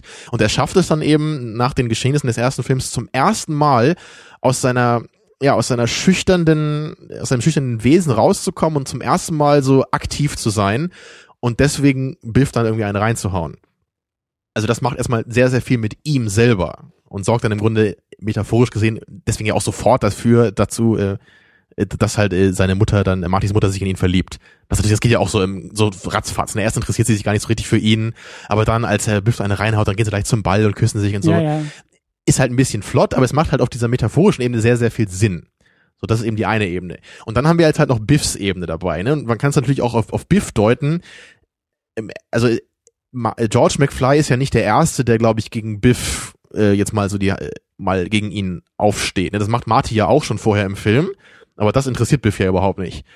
Aber vermutlich, weil es halt gerade dieser George ist, so würde ich es mir, so würde ich es halt sehen, den er halt immer unterbuttern konnte, wahrscheinlich seit Jahren schon, der mhm. immer seine Hausaufgaben gemacht hat, etc., etc., dass gerade der halt wirklich so ihm jetzt eine reinhaut, hat für mich, also so habe ich es immer gedeutet, hat für mich halt eben sehr viel mit Biffs Charakter verändert dass das eben danach seine Fassade so einfach gebröckelt ist und er danach eben zu dem wurde, was er am Ende von dem ersten Teil des Films ist, ne? als Marty wieder zurückkommt nach 1984, da sehen wir ja diesen, diesen sehr umgänglichen Biff, ne? der halt auch immer noch ein einfacher Typ ist, aber total höflich, total zuvorkommt und halt gar nicht mehr diese, diese Bully-Fassade hat. Und das fand ich halt immer so geil an diesem Charakter. Er ist halt nicht eigentlich super böse oder so. Er ist halt einfach nur ein Typ, der irgendwie nicht wirklich was kann und versucht das eigentlich zu überspielen mit dieser machohaften Bully-Art. Und das bricht George McFly halt auf. Ne? Also ich hoffe, das kam jetzt einigermaßen rüber, was ich halt so, so geil finde dabei. Das Problem im zweiten Teil ist jetzt erstmal, dass der alte Biff halt wieder als das Arschloch dargestellt wird, was halt irgendwie erstmal kontinuitätsmäßig keinen Sinn ergibt. Natürlich kann man sich irgendwie vorstellen, ja, vielleicht hat er sich ja wieder verändert in den 50 Jahren danach. Fände ich aber irgendwie nicht so schön, wenn ich mir das so vorstellen müsste, muss ich sagen. Ich mag eigentlich den Gedanken, dass dieser andere Biff jetzt quasi geläutert ist. Ich meine, er ist ja immer noch nicht so der tollste Mensch danach, aber zumindest ist er nicht mehr so dieses riesige Arschloch. Das fand ich halt irgendwie schön. So, das haben wir jetzt eben nicht mehr. Und es wird halt immer schlimmer dann. So, es, es, es geht halt dann los, so in dieser alternativen 1985-Version, ne, wo halt diese ganze Gewalt herrscht und Biff der Millionär ist. Ich habe einfach Probleme, mir vorzustellen, dass das irgendwie so Biffs Charakter sein könnte. Das ist einfach, das ist halt, glaube ich, auch wieder dieses äh, krass übertriebene, ja, Fortsetzungsparodie-Ding, wer ist Biff? Er ist halt der Bösewicht aus dem ersten Teil. Die Leute fanden ihn cool. Wir packen ihn in den zweiten Teil. Wir überdrehen einfach alles, Ja. was ihn ausgezeichnet hat. Er ist auch viel, viel wichtiger jetzt. Er hat viel mehr Screentime, viel elementareres äh, Plot-Device. Und er ist aber jetzt auch so richtig krass gewalttätig. Es, er hat ja dann irgendwie Martys Vater sogar erschossen in dieser Zeitlinie, will am Ende Marty überfahren noch. Und das war, glaube ich, sogar seine 1955er Version. Also er, er kommt im Er zweiten Teil Martin. einfach. Er schießt auf Martin Genau, das in der Revolver und 85er will ja Version, auch noch- aber später genau. in der 55er alternativen Version, na nicht alternativ, da wo sie wieder zurückfliegen, ne? im dritten Akt, da will ja dann Ja, irgendwie ja, auch am genau. Ende Biff ihn mit dem Auto überfahren, als er da auf seinem Hoverboard rumfliegt. Also im zweiten Teil kommt Biff halt irgendwie rüber, als wäre er einfach nur das ultimative Bad Guy Arschloch, so. Es, es wär, er war eigentlich schon immer böse, so. Und das nimmt für mich ein bisschen was weg von dem Charakter, so der er im ersten Teil war. Im ersten Teil war er einfach nur leer. Er war einfach ein leerer Typ, Er der kompensieren musste. für äh, auch für für George McFly. Also er hat eigentlich gut funktioniert, um George McFly indirekt Genau, zu das, das ist die eine Ebene, das ist die eine Ebene, ne? aber auch auch als Charakter selber so, wenn Mhm. man ihn so, wenn man für ihn ein Psychogramm erstellen würde, würde ich halt nicht sagen, dass er böse ist. Er ist Mhm. einfach nur oberflächlich und er er ist einfach für, für sich selber, vor sich selber wahrscheinlich ein leerer Typ und deswegen muss er das kompensieren. Und das finde ich halt interessant an seinem Charakter. Wenn er halt einfach nur der böseste Idiot aller Zeiten ist, so dass das funktioniert vielleicht so im zweiten Teil selber jetzt ganz gut, ne? wenn man wenn man das eben nicht so auf den ersten bezieht. Mhm. Aber ich mache das eben trotzdem, so weil ich es eben im ersten Teil so toll finde, was mit dem Charakter gemacht wird. Und deswegen stört mich das hier einfach gerade eben ganz am Ende. So wir, wir haben dann diesen Moment, ähm, ne, das ist ja genau dieses Ding. So Marty sieht halt dann, wie wie George Biff eine reinhaut. Ne? Dann gehen die beiden ja, also seine Eltern gehen auf den Ball, tanzen zusammen. Biff liegt dann irgendwie KO auf dem Boden und dann kommt Marty ja und dann geht halt noch ein bisschen was mit den beiden los. Dann haben die diese Verfolgungsjagd und so. Das, das macht für mich so ein bisschen die Magie dieses Momentes kaputt. Wenn ich jetzt plötzlich sehe, was ist denn danach passiert? Weil ich stelle mich, ich stelle mir das immer so vor, ab diesem Moment ist halt was mit Biff passiert, was ihn völlig verändert hat. So, und ich stelle mir nicht mehr vor, dass er danach immer noch dieses Arschloch ist, was Marty verfolgt. Ne? Und das, ich finde es irgendwie schade. Das, da habe ich dann wirklich mal dieses Beispiel von, da ist mir zu viel Information da. So stelle ich mir das einfach nicht vor. Das ist nicht meine meine Kontinuität der äh, Geschehnisse. So. So, da habe ich jetzt viel geredet. Ich hoffe, du konntest ein bisschen verstehen, was ich da meine. Ja, und ich glaube, das macht mir auch nicht den ganzen Film kaputt, um das nochmal zu sagen, aber es, Mhm. es stört mich halt wirklich schon hier. Und das ist halt, das, das, das liegt daran, dass, dass du auch den zweiten Teil eben anders angehst als ich. Du gehst den zweiten Teil tatsächlich als Fortsetzung vom ersten Teil an und dann macht das ja auch völlig Sinn, was du erzählst, wenn du das alles kontinu kontinuierlich weiter Genau, also wenn man es eher so innerhalb der Geschehnisse dann deuten würde. Genau. Ja, und, und- und du für mich ist es halt einfach, drauf, ja. ja. für mich ist es halt einfach, äh, also ich kann, ich kann so gar nicht den Film lesen. Ich, ich werde da gar nicht so reingezogen, ähm, weil der für mich zu absurd ist. Also du meinst von der von dem Feeling, was du von dem Film kriegst, versuchst du gar nicht die beiden Filme so sehr zusammen zu Richtig, puzzeln. richtig. Du brauchst dann nur so eine ganz grobe Plot-Ebene vielleicht und der Rest äh, muss dann gar nicht unbedingt zusammengehören, oder wie? Richtig und und und äh, ja, die die Absurdität ist für mich so sehr im Vordergrund, dass dass es mir irgendwie auch schwerfällt, ähm, also mich darauf einzulassen. Natürlich, ich sehe das, was du sagst und das macht auch alles Sinn, aber so habe ich es halt nicht gelesen, so habe ich es halt nicht gedeutet, weil es für mich halt einfach nur nur ähm, ohne das jetzt abwerten zu wollen, aber es ist für mich eben hauptsächlich Schabernack, hauptsächlich Unsinn, hauptsächlich Quatsch, riesengroßer Quatsch. Tatsächlich die Turtles in Mhm. deiner Metapher, die mit Würstchen spielen und äh, mit Vanilla Ice irgendwie rappen, so das kann ich halt nicht ernst nehmen. Das will ich auch gar nicht ernst nehmen, sondern das will ich halt so oberflächlich und so so so ähm, unernst abfeiern, wie wie es auf mich wirkt. So, aber klar, in dem Moment, wo ich sage, okay, jetzt ne, schieben wir das mal beiseite und gucken mal richtig drauf und also da, da, bin ich dann auch bei dir. Und ich glaube, das Riesenproblem auch, was du hast und was der Film auch ein bisschen dann versucht, ist dieses äh, sogenannte Redconning. Also wenn halt dieses, das steht ja für Retroactive Continuity, was besonders gern und viel bei Comics gemacht wird, aber eben jetzt auch bei dieser Art von Fortsetzung, wenn sozusagen gesagt wird, hey, Übrigens, es war ganz anders, ne? Genau. So dieses, ja. das, du hast ein tolles Beispiel, was, was wir, glaube ich, auch schon mal hier im Podcast hatten, Spider-Man 3, als gesagt wird so, ach übrigens, der Mörder von Onkel Ben war in Wirklichkeit aber diese Person. Und so ähnlich ist das hier eben auch, wenn eben gesagt wird, so dieser Moment aus dem ersten Teil, der für dich und zu Recht charakterprägend für, für Biff war, ist eigentlich so und so weitergegangen. Und dann funktioniert das schon wieder nicht. Ja. Was wir ja auch, äh, ähm, glaube ich, bei den Star Trek-Filmen, das ist nicht so richtig Redconning, Nee. aber Mir sind gerade noch zwei auch. Beispiele eingefallen während dieser Episode, brillanterweise, ja. Ein, ein ganz anderes Beispiel ist von Austin Powers 2. Hast du den mal gesehen? Mm, Ja, aber. Ich meine, natürlich ist es da jetzt auch weitaus weniger schlimm, weil das ja auch nur so eine völlig absurde Comedy ist und ich kann mit dem zweiten auch überhaupt nichts anfangen im Gegensatz zu dem ersten. Ich weiß halt nur noch, dass am Anfang des zweiten, da wird halt irgendwie die, da ist ja glaube ich Austin Powers mit dieser Agentin zusammen, die er im ersten Teil kennengelernt hat und dann wird halt irgendwie innerhalb von drei Minuten irgendwie kommt halt raus, sie war halt irgend so Roboter. Ja, Weißt du, ich meine, das ist natürlich auch ein völliger Quatsch da und da, da macht, geht natürlich der erste Film nicht durch kaputt. Aber es ist halt die gleiche Mechanik, es ist halt nur nicht so schlimm, weil es eben so eine absurde Comedy ist. Aber normalerweise macht man sowas natürlich nicht. So, du kannst halt nicht einfach sagen, hey, im ersten Film haben die beiden sich irgendwie so durch diese coolen Erlebnisse gefunden und sind dann zusammen und dann kommt die Fortsetzung, ach übrigens, sie war so ein dummer Roboter, jetzt bringen wir sie um. Ist natürlich, glaube ich, auch der Gag dabei. Ja, so, ne, ja, dabei. ja. Aber das ist, wenn man das jetzt in einem ersten Film machen würde, wäre das halt furchtbar. Und was mir halt noch, auch wieder noch ein ganz anderes Beispiel eingefallen ist, ist bei, bei Star Trek Deep Space Nine, was dir natürlich gar nichts sagt. ich wollte gerade sagen, die nächsten Ja. fünf Minuten höre ich mal weg und lass dich So lange wird das nicht und, dauern. Okay. Es gibt da halt nur, da gibt's halt einen Charakter, diesen, diesen Dr. Bashir da, und der hat halt immer so eine, so eine Freundschaft mit diesem Chief O'Brien, also einfach so, so zwei Nebencharaktere, die halt immer so ein bisschen, man sieht die halt immer in manchen Folgen, ne? da gehen die mal zusammen Dart spielen oder machen was zusammen, irgendwie sowas. Und das fand ich immer ganz nett, wie sich so deren Freundschaft entwickelt hat. Und es wird dann halt irgendwann etabliert, so als Plotpoint, dass dieser, äh, dieser Doktor ist halt irgend so ein Genexperiment und er ist halt irgendwie super hochbegabt und er kann beim Dart halt immer perfekt treffen und so. Also das, das wird dann halt eingeführt und dann denkst du so, hä, was? Und dann, dann fragt O'Brien dann auch so, hä, und du hast mich beim Dart immer gewinnen lassen? Und so, ja, ich habe dann immer absichtlich daneben geworfen und so. Das, das fand ich halt so eine total dämliche Idee, weil das im Nachhinein einfach diese schönen, auf dem Boden gebliebenen Momente zwischen den beiden in einem völlig anderen Licht darstellen lässt. Ach so, er war hier also der Supermensch, der nur so getan hat, als hätte er ein Problem oder so, ja.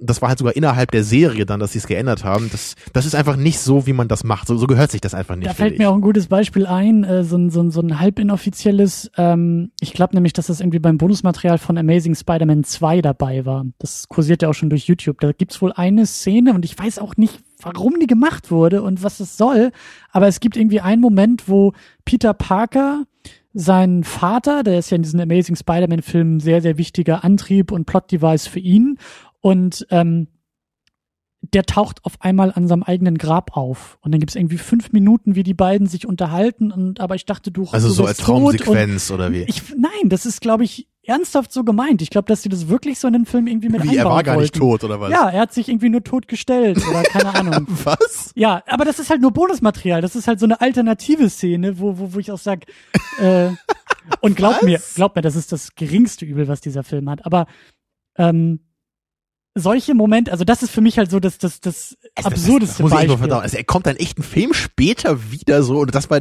zumindest die Idee, die sie hatten und sagt dann, hey, ich habe in, in der Zwischenzeit in Timbuktu gelebt. Das ist halt das Schöne bei dem Film, der hat halt keine Ideen. Ich glaube, die haben es halt einfach gefilmt, so nach dem Motto, ja, mal gucken, was wir da nachher noch so was. Brainstorming-mäßig. Ja, ne? genau. Ach komm, hol mal Martin Sheen, wir filmen das mal, der kostet ja nichts. Nein, nein, nicht, Oder? nicht, nicht sein Onkel, sein Vater. Ah, Sein, ach Geburt, so. sein gebürtiger Vater. Okay, ja. Gut, das geht aber in eine ähnliche Richtung, ja. Ja, ja.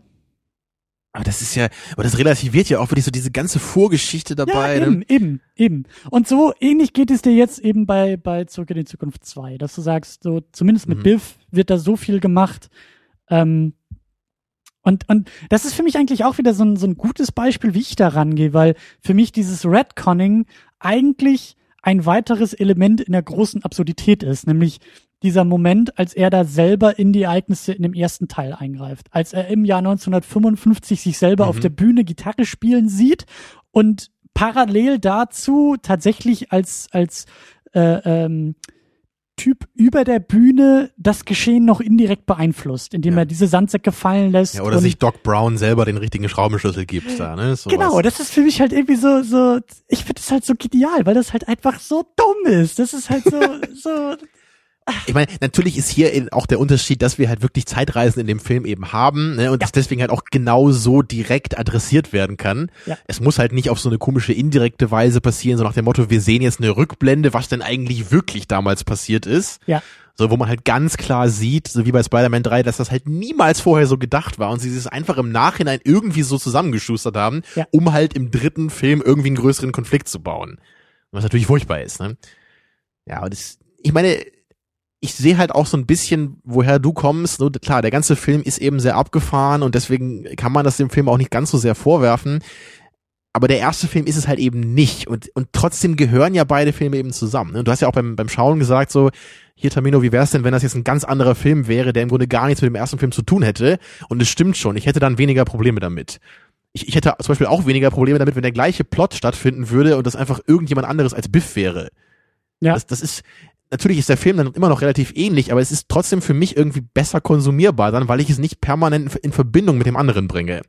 Weil die Filme heißen eben gleich, es ist eben Teil zwei, es gehört Meinst deswegen du? formal ja irgendwie schon zusammen. Meinst du, dass hm. vielleicht auch ursprünglich George McFly derjenige hätte sein sollen, der da diesen Almanach findet und reich wird? Also jetzt auch nicht so comichaft böse ja. wird, aber zumindest diese Auseinandersetzung dann zwischen. Da könnte man natürlich drüber rätseln. Ne? Ich, ich weiß natürlich gar nicht, ob, ob das der gleiche Plot hätte sein sollen. Aber ich bin mir schon ziemlich sicher, dass sie mehr mit seinem Vater hätten machen wollen. Ne? Wenn man ja, da eben schon hört, sie wollten ihn haben für den eben, Plot und, das, und so. Und, und, und ich habe auch gelesen, dass, dass ähm, der Schauspieler ähm, auch wohl abgelehnt hat, weil er wohl auch mit der Geschichte nicht zufrieden war, weil er sagt, äh, ähm, also so irgendwie so indirekt das Zitat, dass er einfach mit der Moral der Geschichte nicht nicht äh, es, es gibt da ja im Grunde auch ziemlich interessante Aspekte. So, es, es wird ja in einer Szene nur ganz kurz angedeutet, zum Beispiel dieses, dass Marty sich ein bisschen schuldig vorkommt, weil er ist ja schuld daran, dass der alte Biff diesen Almanach in die Hände bekommen hat. Und vor allen Dingen wäre es auch viel ja sinnvoller, diese Vater-Sohn-Dualität wieder zu haben, die ja auch im ersten Film entscheidend war. Sozusagen im ersten ne? Film macht er aus seinem Vater den, den, jetzt mal platt gesagt, den selbstsicheren Actionhelden, der dann im zweiten Teil so übers Ziel hinausschießt, indem er reich und egoistisch wird. Ja, sowas hätte man machen können, oder da gibt's eine, eine Fülle, eine riesige Palette an Möglichkeiten. Ja. Aber eben wirklich dieser Konflikt, auch so das, was hier ganz kurz nur mitschwingt, dass Marty sich schuldig vorkommt, dass er eben für diese andere Zeitlinie verantwortlich ist. Das ist ja eigentlich eine total coole Idee. So, das hätte man in einem ernsthafteren Film ja auch total cool verarbeiten können. Ja. Äh, weil es wird ja auch immer darüber geredet, so, Marty, nein, verändere die Vergangenheit nicht, es ist das so Universum. furchtbar. Genau, Docs Theorie ist, dass das Universum kollabieren könnte oder dass Jennifer einen Nervenzusammenbruch bekommt. Ich weiß nicht, was schlimmer ist, ja. ja. Ähm, naja, aber das ist ja eigentlich schon da hätte man eigentlich eine coole dramatische Ebene reinbringen können, so dass, dass, dass wirklich Marty vielleicht zum ersten Mal bemerkt, so ich habe wirklich selber durch mein Unvermögen wirklich Scheiße gebaut hier in der Zeit und ich muss jetzt wirklich das gerade biegen. Ja. Wie gesagt, ganz anderer Film, ja. aber ich glaube, das wäre mehr mein Ding gewesen. So, das kann man ja immer noch als schönen Adventure-Film machen, aber da würde vielleicht ein bisschen mehr so auf dem Spiel stehen. So, man wäre vielleicht ein bisschen mehr involviert in den Geschehnissen. Man, man wäre dann nicht nur so im, im Achterbahn-Modus. Ja, und auch im überdrehten Achterbahnmodus. Im Achterbahn, die genau. Achterbahn auf der Achterbahn innerhalb der Achterbahn, die dann noch Schleifen dreht, während sie Schleifen dreht. Genau das, ja, der Looping im Korkenzieher im Inline-Twist. Genau das, ja. Ähm, was, was, was, was mir dann noch einfällt, äh, was ich noch vergessen hatte zu erwähnen, aber so, so diese, diese äh, Zukunftsvorhersage, finde ich, ähm, ist vielleicht eine steile These, aber ich habe das Gefühl, dass der Film indirekt tatsächlich das Jahr 2015 ein bisschen vorweggenommen hat. Weil es, es geht nicht darum, dass wir Hoverboards haben. Es geht nicht darum, dass wir irgendwie Pepsi Perfect haben oder sowas. Aber die Art und Weise, wie der Film operiert, nämlich mit dieser selbstironischen Selbstreferenzialität auch wieder, ist für mich eigentlich eine Sache, die perfekt auf das Jahr 2014, Klar. 2015 passt. Allein dieser, dieser Commercial Overdrive, den man so sieht da in 2015. Ne? Das nicht, nur ja das, nicht nur das, sondern, sondern der, der Umgang mit sich selber. Die Art des Humors, die Art des Augenzwingerns ist das, was du auch negativ siehst, ist im Grunde genommen, hey, wir wärmen diesen ganzen alten Scheiß nochmal neu auf. Ja klar, aber das ist doch genau. Witze ne? sind auf so einer Das ist doch genau, was ich eben schon meinte bei, bei, bei diesem Jaws 19 eben an dem Kino. So, da, da kommt dieser riesige Hai, kommt da raus. Das ist doch genau der Film selber im Grunde. Die, ja. Ist vielleicht nicht die x-te Fortsetzung, aber es ist eben die übertriebene, abgefahrene Fortsetzung. Aber für mich ist es irgendwie noch eine Ebene drüber nicht nur die inhaltliche, sondern irgendwie auch so eine, auf, auf so einer Metaebene macht das irgendwie für mich auch Sinn, weil ich das Gefühl habe, also der Film wird halt eben im Netz super, super abgefeiert jetzt. So dieser Witz ist natürlich da, wir klinken uns da ein bisschen ein, hahaha, das Jahr 2015, wo sind unsere Hoverboards? Aber dass eben die Art und Weise wieder, also das, was der Film nur so indirekt und so ähm, im Subtext mit Augenzwinkern macht, ist heutzutage schon fast die gängige Art, auch irgendwie Humor zu machen. Da geht's eben irgendwie darum, so wie der Film mit seiner Fortsetzung umgeht, gehen wir mit Popkultur mittlerweile um. Es geht nicht mehr um den eigenen Wert, es geht nur um die Referenz. Es geht nur um, um das Zitat. Äh, bestes Beispiel ist für mich Family Guy. Eine Art von Humor, die aus sich selbst heraus fast gar keinen Wert hat, sondern einfach nur so random Shit an die Wand wirft. Während halt ähm, Was halt aber mal auch ziemlich gut funktioniert, finde Natürlich, ich. Ja. das ist jetzt keine Wertung. Das ist jetzt erstmal nur so eine Art von Beschreibung. Und ich habe auch das Gefühl, dass Ja, du hast Art, es halt random Shit genannt, deswegen könnte man da vielleicht denken, dass das in eine leicht negative Richtung da geht. war auch eine Wertung drin. Aber Ein äh, Hauch von Wertung, ja. ble bleib erstmal noch bei mir. Also weil ich nämlich auch das Gefühl habe, dass das, dass sozusagen das Netz, die Art und Weise des humorvollen Diskurses im Netz, den der Film ja noch gar nicht vorweg, das Netz war ja 89 noch gar nicht, gar nicht Thema. Ähm, aber dass trotzdem diese Art von Mechanismus tatsächlich in der Gegenwart existiert, obwohl der Film ja gar nicht sagt, das existiert im Jahr 2015, sondern der Film zeigt es, wie es im Jahr 89 äh, funktioniert. Weißt du, was ich meine? Ja, ja. Und, und ähm, das sehe ich halt, das ist so, das ist für mich irgendwie auch so eine Art Forenhumor, wo irgendwie auch ganz oft so, so das ist so dieser Meme-Charakter irgendwie. Du nimmst ein Bild und klatscht da irgendwie ein anderes Bild rein und dann nimmst du die Musik aus einem anderen Film und diese Mash-up-Kultur ist irgendwie da und alles besteht nur aus Referenzen und der Witz ist erst da, wenn Ja. du das Original kennst. Das ist ja bei Simpsons auch immer mehr geworden. Ne? Das Genau, war ja früher genau. war das halt auch da, ne? das, das haben ja auch viele kritisiert, so dass das in den neueren Staffeln halt immer nur noch in diese Richtung geht und das irgendwann auch nur noch so, man hat das Gefühl, die ganze Folge ist leer und es geht nur noch um die popkulturellen Referenzen und für jemanden, der die gar nicht kennt, wird die ganze Folge völlig belanglos dann. Und so ähnlich ist es für mich auch bei Zurück in die Zukunft 2. Die Gags funktionieren erst, wenn du den ersten Film gesehen hast. Weil dieses ganze Augenzwinkern, was halt sagt, na, weißt du noch? Im anderen Film war es aber so. Und da hat das Mädchen noch anders auf das Skateboard reagiert. Und da hat jemand anderes Unterschriften äh, gesammelt auf den Straßen, um die Uhr zu retten.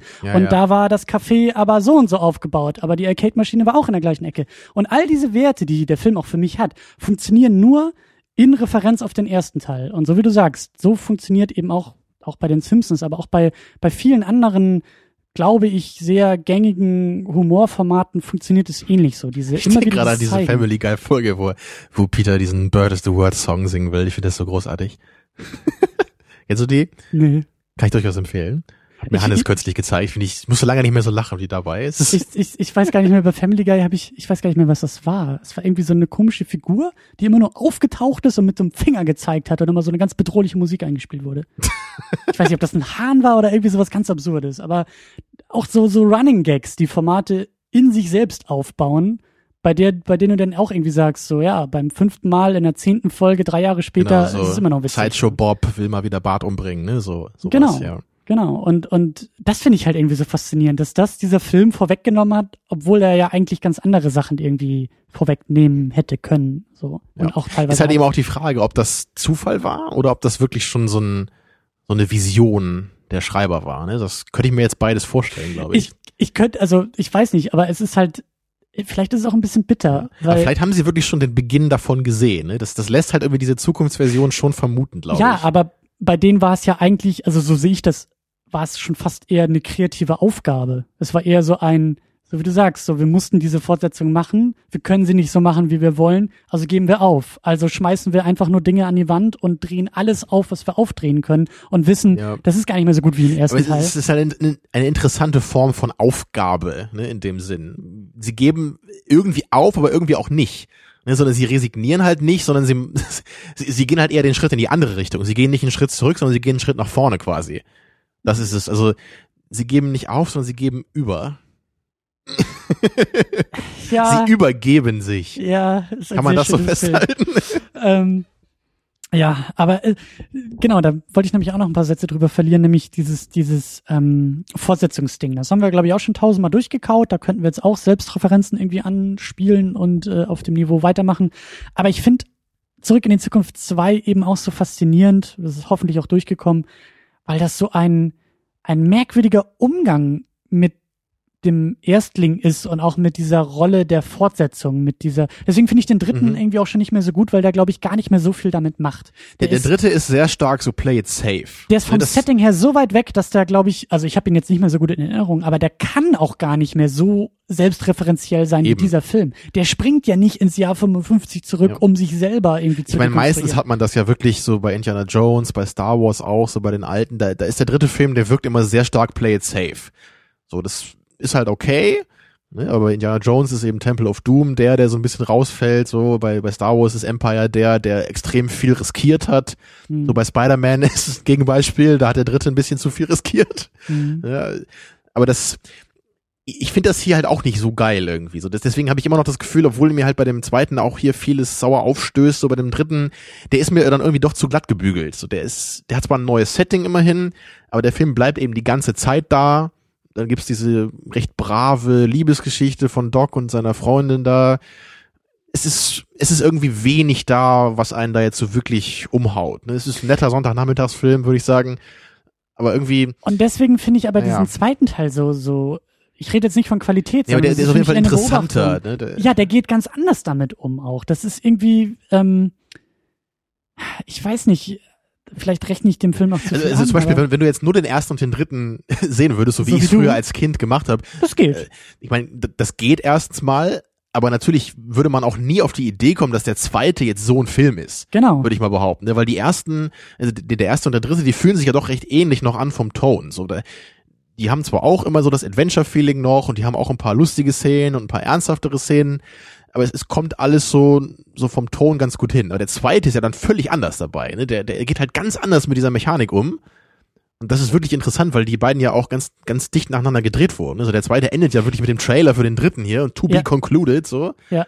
Und ja, und, und, und der dritte ist aber ein, also so wie ich ihn in Erinnerung habe, er ist ein ganz anderer Film. Das ist irre, dass sie die beiden so nacheinander weggedreht haben. Ne? Da müssen sie ja, Ja. echt so auch, so Jungs am Set, Dingen- jetzt kommen wir alle mal wieder runter und jetzt drehen wir den dritten. Eben, und vor allen Dingen, dass die auch zusammen produziert wurden, weil der dritte wirkt eher so, als ob der zweite nicht gut angekommen wäre. Als ob man gesagt hätte, okay, wir sind in diese Richtung des zweiten Teils gegangen und haben wirklich bad shit crazy shit gemacht. Aber das kam nicht an, deswegen müssen wir jetzt alles wieder zurückdrehen und das jetzt wieder ein bisschen, wie du sagst, play it safe, ein bisschen sicherer fahren. Ich weiß gar nicht, wie das Aber bei Indiana keinen- Jones keinen war. Der, also heutzutage gilt ja Temple of Doom immer so als der schwächste von den, von den dreien. Von den dreien. Mhm. Und ich weiß gar nicht, ob das damals halt auch so war, dass sie deswegen dann vielleicht auch beim dritten Teil so gesagt haben, ne, wir versuchen doch wieder so, wir gehen wieder zurück zu den Nazis, so, ne, wir machen es wieder doch so ein bisschen wie bei dem ersten. Naja, weiß ich Und nicht. das ist, ähm, ja, also mir, mir fällt da, weil, weil ich mich jetzt so äh, um Weihnachten ein bisschen damit beschäftigt habe und das mag ein sehr ähm, abstruser Vergleich sein, aber bleibt bei mir. Äh, die Videospielserie Metal Gear Solid. Was? Ich bin raus. Du hast zumindest davon gehört. Ich muss da jetzt aber doch kurz sagen, das ist, ich bin jetzt genauso wie Chief Wiggum in der Folge, als Homer in die dritte Di- Dimension kommt, wo dann äh, Professor Frink kommt. So, das hier ist ein handelsübliches Quadrat. Und Chief Wiggum sagt nur, wait, Einstein. Go on. Okay. Metal Gear Solid Teil 1 auf der PlayStation im Jahr 1998 bahnbrechend. Vielleicht hast du mal Ausschnitte gesehen oder du weißt so ein bisschen. Ich war mal dabei, als das jemand gespielt hat. Na siehst du, dann hast du zumindest ein Gefühl für dieses Spiel. Mit der Kiste, ne? Mit der Kiste, ähm, aber auch sehr cineastisch gemacht in einer Zeit, wo Videospiel und Film sich noch gar nicht so angenähert haben. Schon Also da ganz wirklich, viele Zwischensequenzen, ne? So bei den Endgegnern immer und so. Du hast ne? Voice-Over, du hast ähm, also Voice-Acting und und du hast ähm, ja Zwischensequenzen und auch auch also dabei eben auch durch das dreidimensionale auch Kamerafahrten, die sehr cineastisch sind und und der äh, ich sag schon der Film, das Spiel hat eingeschlagen und ist wirklich äh, millionenfach verkauft worden und war mega erfolgreich. Der Entwickler, Chefdesigner Hideo Kojima hat eigentlich gesagt, ich bin durch damit. Das ist der Running Gag in der Videospielindustrie mit jedem Metal Gear Solid, was er macht. Er ist mittlerweile, glaube ich, schon insgesamt bei fünf, sechs Teilen angekommen, sagt er immer, das war's, ich bin raus. Und äh, dann sollte es aber eine Fortsetzung geben. Metal Gear Solid 2 für die PS2 war auch bahnbrechend damals, weil grafisch und immer noch die Interaktionsmöglichkeiten sind absurd hoch in diesem Spiel.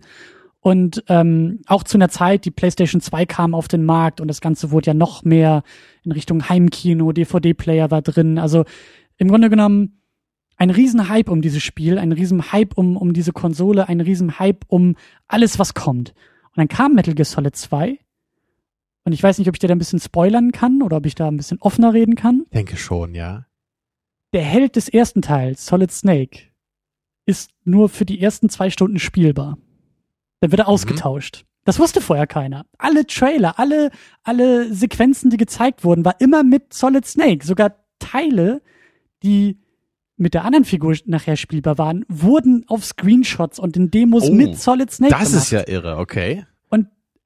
die Story in diesem zweiten Teil ist so abgefahren und so abgedreht. Ich habe die damals, als ich das gespielt habe, auch nicht verstanden, aber mittlerweile, äh, als ich mich mehr damit auseinandergesetzt habe, Hut ab, weil dieses Spiel so selbstreferenziell und ich weiß nicht, ob der Begriff da hilft, aber so postmodern ist und der dekonstruiert sich selbst komplett. Das komplette Universum, äh, auch, auch das komplette Medium, die, die komplette Tatsache, dass es eine Fortsetzung ist, eben weil er mit Erwartungen bricht, weil er mit dem, mit dem, mit der vierten Wand ganz oft bricht, ähm, weil er, das Spiel ist teilweise eine, vom Aufbau her eine Kopie des ersten Teils, um genau das zum Thema zu machen inhaltlich und zu sagen, warum das eigentlich eine Kopie ist, um dann die Story immer weiter aufzublasen. Und das ist halt so abgefahren und so ähnlich erinnert mich jetzt nämlich dieser zweite Zurück in die Zukunft an eine, eine selbstironische Herangehensweise, die mit Augenzwinkern und teilweise, also bei Metal Gear Solid auch mit Mittelfingern arbeitet und sagt, nee, nur weil du das im ersten Teil gut fandest, bin ich nicht als Macher dazu verantwortlich, dir genau das nochmal zu liefern. Das hat er im zweiten Teil nämlich nicht gemacht. Da hat er genau mit diesen Erwartungen gespielt und immer wieder den Mittelfinger gezeigt und gesagt, ich weiß genau, was du willst, lieber Spieler. Ich weiß genau, was dich äh, gereizt hat am ersten Teil. Aber genau das kriegst du nicht.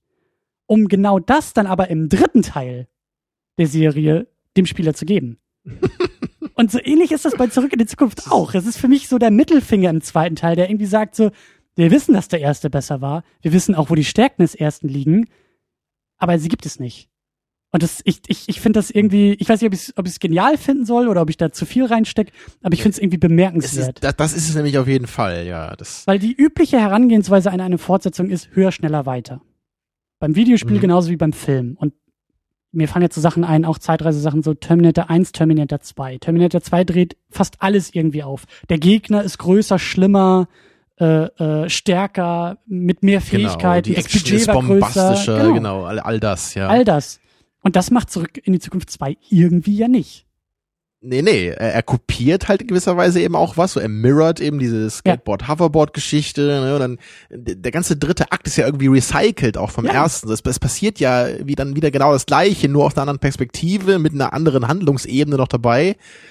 Und das muss man aber erstmal verdauen dann, ne? Gerade wenn einem der erste so am Herzen liegt, da denkt man immer, das ist so ein bisschen heilig, so fuscht mir nicht in meinem Film rum, ne? So dieses, Ja. um es jetzt wieder hart zu sagen, ne? das ist immer so was, ich, ich komme damit nicht so richtig klar immer bei diesem Film. Deswegen, es ist immer für mich eine ganz nette Erfahrung. Ich gucke den gerne alle paar Jahre mal, so ist es nicht. Aber ich habe da meine Probleme mit. So, es ist, es, es, es trifft nicht genau meinen Geschmack. Und ich frage mich manchmal auch wirklich so, für wen ist das eigentlich? Ne? Und, Und das, genau das, das wollte ich nämlich. es, weil du, weil, weil du so ein großer Fan des ersten Films zu Recht bist, äh, legst du genau das in den zweiten Teil. Ja, ja, ich meine, aber viele Fans des ersten Teils mögen ja auch den zweiten sehr gerne. Und bei mir ist das dann eben so ein bisschen anders, obwohl ich den auch mag. Ich habe manchmal trotzdem das Gefühl, eigentlich ist der gar nicht so richtig. Ja, irgendwie doch, das hast du ja schon gesagt. Man, man kann ihn eigentlich nur richtig verstehen, wenn man den ersten kennt, Ja. weil er eben so selbstreferenziell ist.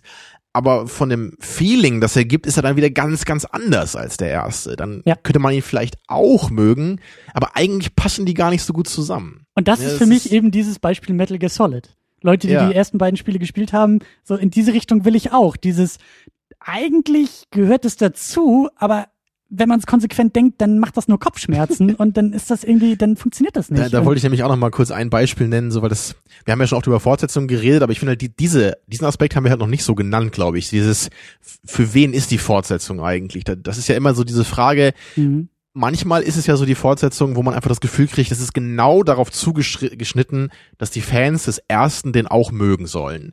So, es, es wird genau das gleiche nochmal gemacht, was ja wahrscheinlich bei diesen Hangover-Filmen so ist, ne, die ich jetzt nicht gesehen habe. Ja, die Aber das, das beiden. klingt für ja. mich jetzt immer so, wenn du den ersten Hangover-Film mochtest, dann machen wir einfach genau das gleiche nochmal und dann musst du den ja auch mögen. Also guckst du den nochmal im Kino, wir kriegen nochmal Geld dafür, all, alles super. Und ich, ich, es gibt halt von, von John Carpenter, ne, gibt's ja diesen Escape from, L, äh, from LA, der eben der Nachfolger zu Escape from New York ist. Und Escape from New York ist auch einer meiner absoluten Favoriten, den fand ich schon immer toll. Ne? Speaking of Metal Gear Solid. Eben, ne, wo Ja. ja der Charakter von inspiriert ist. Den hast du leider nie gesehen, ne? Den, Nee, aber den, den sollte ich dringend. Ja, also das ist halt wirklich ein toller Film, der hat eine tolle Atmosphäre, so der, der, der fühlt sich halt total cool an, so der hat dieses dreckige, dystopische, das ist irgendwie auch glaubwürdig dabei. Und es hat trotzdem eben diesen John Carpenter-Stil mit einem tollen Ende vor allem auch. Also wirklich ein großartiger Film. Ich glaube hier der, der Jay von Half in the Bag, der mache ich auch immer, das ist sein Lieblingsfilm so. Also es ist wirklich, wirklich ein klasse Film. Und dann gibt es eben, ich weiß gar nicht wie viele Jahre später, aber ich glaube so acht, neun Jahre später oder so ungefähr kam dann dieser Escape from LA raus also der Plot im ersten Teil ist eben so, der Präsident stürzt über Manhattan ab, wo dieses Gefängnis ist. Also ganz Manhattan ist da ein Gefängnis. Snake Plissken muss ihn rausholen.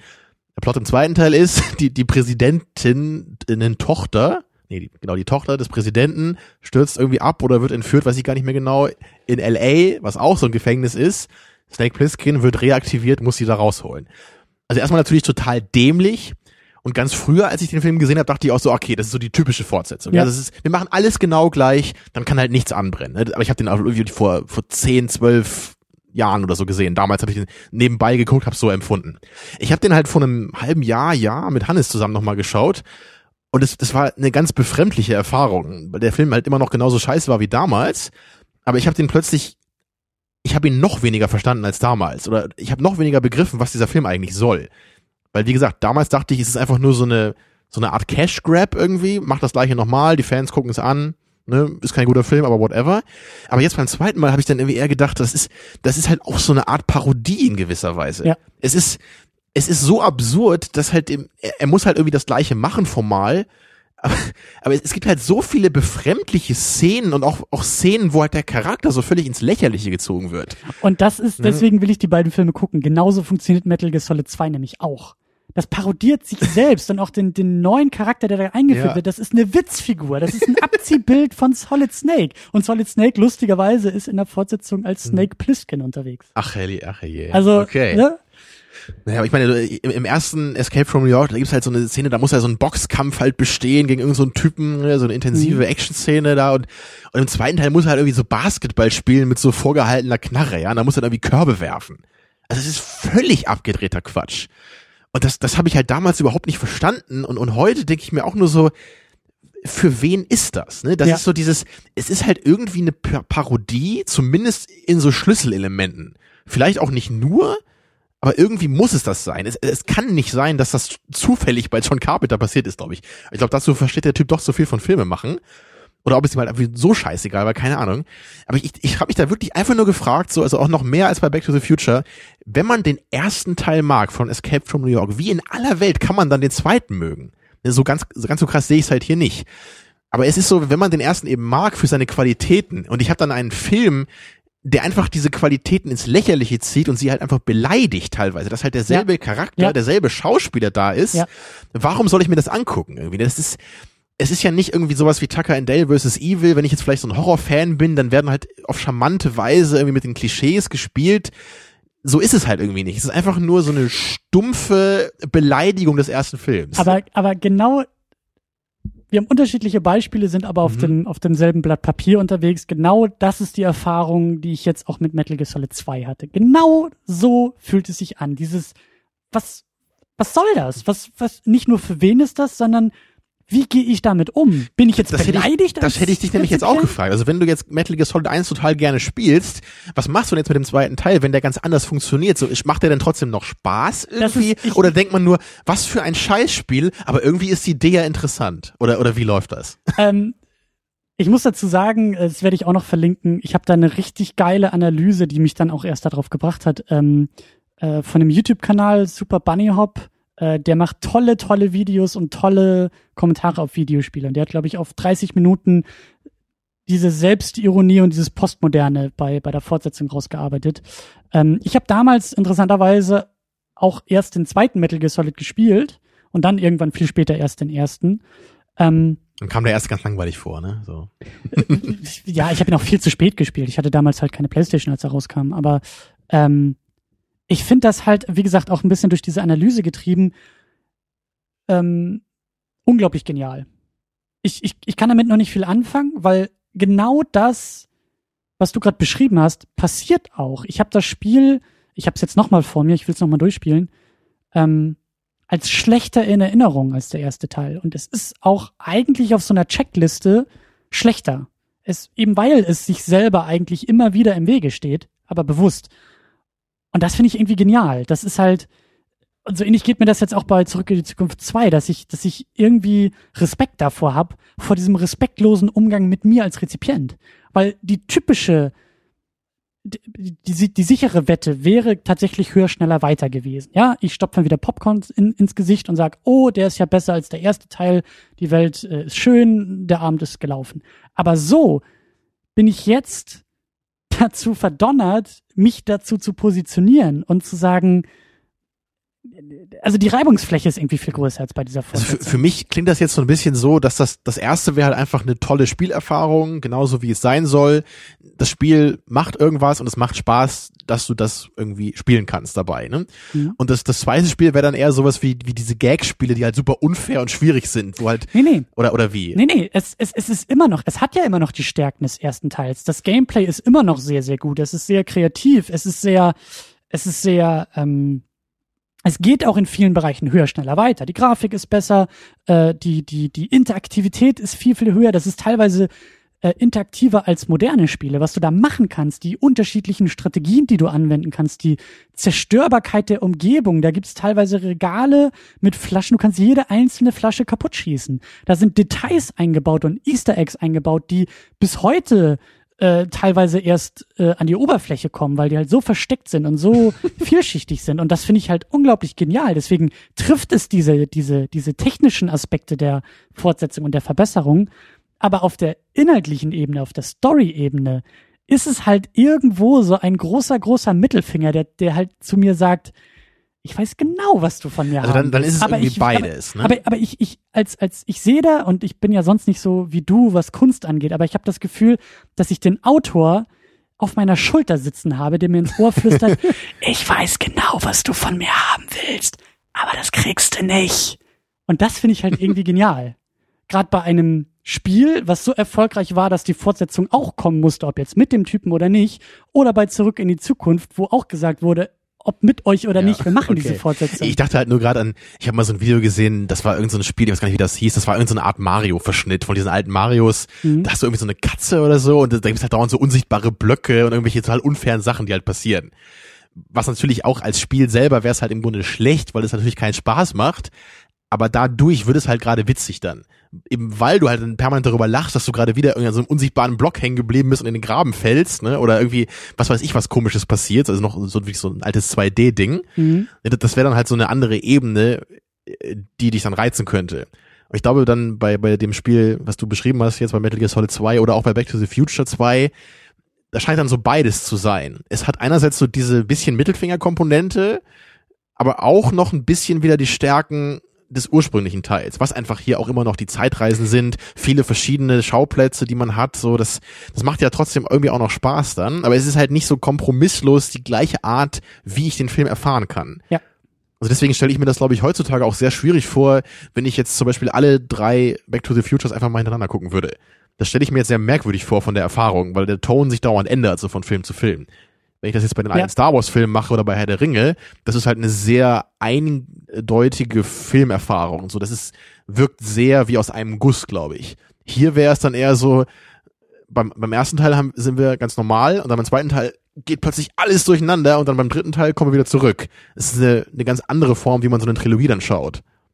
Ja, und, und ähm, ich will nicht sagen, dass es genauso ist wie, wie bei Metal Gear Solid, weil ich tatsächlich Hideo Kojima ähm, diesen diesen Aspekt zusprechen können würde. Ich glaube nicht, dass äh, Zemeckis und und und Gale ähm, genauso wahnsinnig waren und äh, diesen Mittelfinger und all das, was ich so unter der Oberfläche vermute, auch so bewusst da reingesteckt haben und auch so so postmodern und perfide irgendwie gemacht haben, sondern ich glaube, das ist eher so ein bisschen zufällig. Ich glaube, da ist ein bisschen ähm, es ist auch nicht ganz so krass ja. wie eben bei Metal Gear Solid. Vielleicht war da so ein bisschen was intendiert, aber es kann halt auch, wie ich vorhin auch schon meinte, es kann irgendwie zufällig sein, es kann auch einfach bei dem Prozess entstanden sein. Deswegen für es, mich es konnte einfach notwendig sein, weil eben der, der, Schauspieler nicht gekommen ist, weil man das Ende vom ersten Teil hatte. Es hat sich dann irgendwie vielleicht so entwickelt und dann sind hm. sie, sie haben gemerkt, sie wurden in diese Richtung gedrängt, diesen diesen Weg zu beschreiten. Als sie das dann gemerkt haben, dachten sie, okay, dann gehen wir diesen Weg jetzt und wir gehen nicht vorsichtig, sondern wir treten ordentlich auf. Und ich habe eben auch den Eindruck, dass das meine ich auch schon, das ist so ein bisschen dieser dieser stumme Schrei nach Hilfe, der da irgendwie durch für mich durchkommt. Dieses Augenzwinkern was wie gesagt für mich auch eher unter der Oberfläche ist, was für mich aber auch eher wie so ein, du hast, du hast diese Metapher, ähm, Marty McFly, Doc Brown, die, ähm, wie hieß Jennifer. sie? Jennifer ähm, wegtragen und genauso die Autoren sie aus dem Plot wegtragen. Und äh, dieses metaphorische Augenzwinkern, was ich immer in so vielen Momenten sehe, ist für mich so ein ähm, ja nach Hilfe schreiendes Augenzwinkern der Autoren, die sagen so, ja, Das ist ein cooles Bild, aber so, aber ein nach Hilfe so, schreiendes so im Augenzwinkern. Sinne von holt uns bitte hier raus, weil wir wollen diesen Film gar nicht machen, aber Genau. Ich äh, bin ein Regisseur, holt mich hier raus. genau. Meinst du, der Film war so eine, äh, wirklich eine versteckte Botschaft nach Hilfe? Also die wurden da irgendwo eingesperrt in, so, ja. in so einer Hilfe, so einer Zelle oder Keller Und wir werden mit Millionen Dollar beworfen, damit wir diesen Film machen. Aber Wir werden mit Geld nicht. erstickt. Ja. Hilfe! so wird es gewesen sein. Ja. Vielleicht, vielleicht äh, hat das neue Jahr, vielleicht, vielleicht rennen, wie, wie, wie sagt das, vielleicht rennen die Pferde mit mir durch, gehen die Pferde mit mir durch. Ich habe schon keine Ahnung mehr von Sprichwörtern, aber ich habe das Gefühl, dass ich da vielleicht auch ein wenig. Guck mal, wir haben eine Woche, zwei Wochen Pause gehabt. Das kommt davon. Wenn wir zwei Wochen Pause haben, dann denke Mhm. ich, äh, zurück in die Zukunft 2 ist ein postmoderner Kommentar auf die Fortsetzungskultur in Hollywood. Aber vielleicht an der Stelle dann auch so. jetzt den, den Aufruf an die Kommentarsektion. Ihr müsst ja eh schon abstimmen für unseren, für unseren neuen Hörervorschlag. Aber wenn ihr noch ein bisschen mehr Zeit habt oder vielleicht wenn ihr eine Meinung habt zu Back to the Future 2, dann sagt doch gerne mal, wie ihr den Film so empfindet. Weil ich nämlich persönlich gar nicht so den Eindruck hatte, dass der Film jetzt so in dieser Weise rezipiert wird, wie wir das heute jetzt eher so gemacht haben. Ich, ich habe da jetzt eigentlich selten gelesen, so, ne, dass der Film so ganz anders ist als der erste und dass das im Grunde eine eine Parodie ist, ne, oder dass der irgendwie auch den ersten ein bisschen entwertet, in Charakterhinsicht teilweise so die Motive verfremdet, all sowas. ne. Also, das, also da würde ich gerne wissen, ob, ob wir da jetzt so die einzigen sind, die das irgendwie so empfunden haben, oder ob das bei euch auch schon immer so war und ihr den, den zweiten auch in dieser Hinsicht immer nur sehr gerne mochtet. Ja. Tja. Und nächste Woche geht's gleich weiter mit Zeitreisefilmen. Ja. Zufälligerweise, ja. Ja, Was wir nicht haben- geplant war, aber. wir haben viel vor. Äh, wir machen ein indirektes Zeitreise-Double-Feature. Aber ich glaube, wir werden gar nicht so viel über Zeitreisen sprechen. nicht so wichtig bei dem Film eigentlich. Ich glaub, Aber wir haben ganz Was ist eigentlich wichtig gedacht. bei dem Film und was ist nicht wichtig? Das ist Alles immer noch die nicht. größte Frage. Ich glaube auch bis jetzt, die, der Film ist halt immer, ah, wir machen es so spannend, ne? Aber der Film war für mich schon immer irgendwie so ein, irgendwie so ein Außenseiter bei meinen Favoriten. So, es war auch nie so der richtige Lieblingsfilm, aber schon sehr, sehr nah dran. Und es war vor allem einer dieser ganz wenigen Filme, wo ich unglaubliche Probleme habe, überhaupt zu sagen, warum ich den so gerne mag. Mhm. Das war auch schon immer so. Und normalerweise bin ich halt jemand, ich, ich mag eigentlich, oder ich, ich, ich traue mir zu, sehr gut sagen zu können, warum ich manche Filme mag und manche nicht so. Aber bei diesem Film kann ich das irgendwie nicht so richtig sagen. Es ist halt so ein irres Genre-Mash-up. Ich weiß auch immer noch nicht, welches Genre eigentlich vorherrschend ist. Ich würde vielleicht sagen Mystery, ja, whatever. Aber es ist halt auch ein Jugenddrama. Es ist halt, wie gesagt, ein Zeitreisefilm. Und was ist es nicht noch alles, ne? Es ist irgendwie auch ein Gesellschaftsdrama. Also, tja. Ich hoffe, ihr wisst alle, welchen Film wir meinen. Es hat in manchen Momenten auch so latente Horror. Ja, ja, stimmt, ja, irgendwie ja. so. Und das Tollste bei dem Film, und ich habe ihn damals auch, ich habe ihn an zwei Abenden direkt hintereinander weggeguckt. Ich habe ihn geguckt und ich war so geflasht, dass ich am nächsten Abend gesagt habe, der geht nochmal. Ähm, was auch eigentlich nie vorkommt. Ähm, Und zumal es ihn auch noch in zwei Versionen gibt, ja. Wir, wir geben immer mehr Hinweise. Ich hoffe, bald weiß es jeder. äh, Wenn es immer noch jemanden gibt, der das nicht weiß, der sollte mal an seinem Filmhorizont arbeiten. Äh, also ja, wobei, wobei der Director's Cut wirklich nicht, nicht gut ist. Und, und das ist eben der Also- Punkt. So, ne? ich, ich bin da wirklich gespannt drauf. Wahrscheinlich gucken wir die normale Version, nehme ich an. Ja, ja, Ich ja. will mich aber irgendwie vorher nochmal informieren, was eigentlich die krassen Unterschiede waren beim Director's Cut. Weil ich für mich nämlich sagen kann, ich habe mir irgendwann mal den Director's Cut gekauft. Ich glaube, ich habe den normalen nur einmal gesehen, habe danach dann mehrmals den Director's Cut geschaut und ich habe dann nie so den großen Unterschied gesehen. Ich weiß, dass halt ein paar mehr Informationen gegeben werden, was ich gut fand im zweiten Teil. Mich hat das gestört. Aber für mich war das, das war so ein ganz bisschen. Das war für mich nur so eine, eine winzige Kleinigkeit. Also das, das, ich hätte jetzt niemals gedacht, dass manche Leute den Film halt, also diese Version deswegen scheiße finden. Ich hätte vielleicht gedacht, ja, so der Director's Cut ist für mich vielleicht eine neuneinhalb und der normale eine zehn. Weißt du, so, so eine Art Unterschied wäre das für mich jetzt. Und ich bin deswegen gespannt, ob ich das irgendwie ganz falsch in Erinnerung habe, ob da wirklich radikale Unterschiede sind im zweiten oder ob es halt wirklich nur so eine Kleinigkeit ist. Tja, Wir müssen, glaube ich, den Titel ich habe den. Titel vergessen. Wie war denn der Film nochmal? Äh, das war irgendwas äh, mit Hasen auf jeden Fall.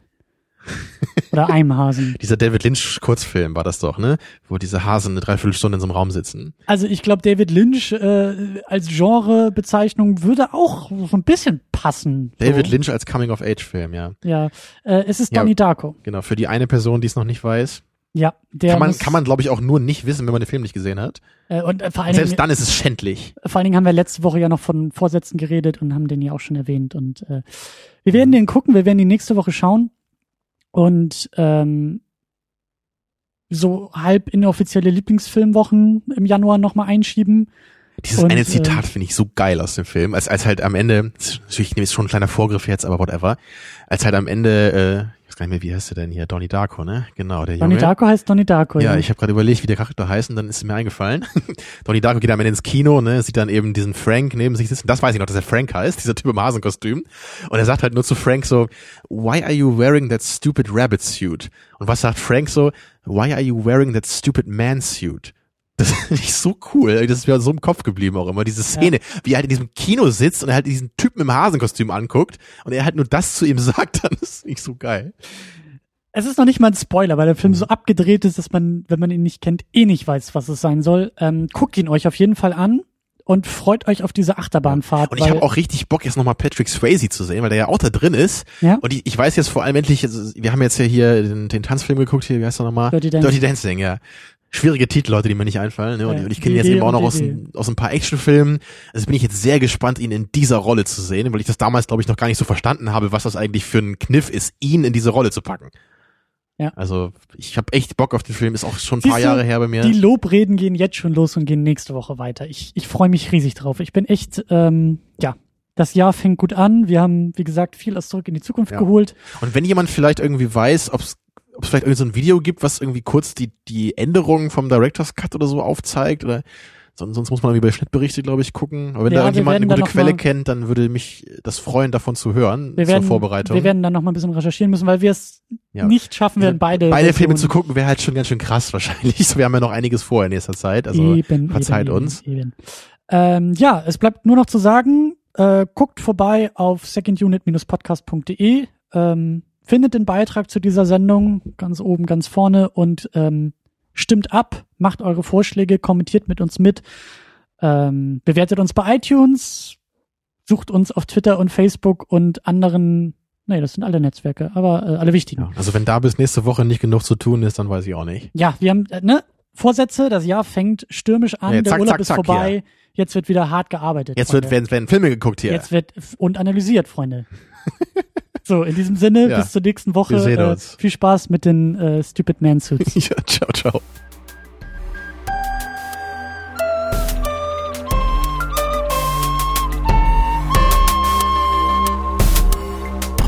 Second Unit. Second unit.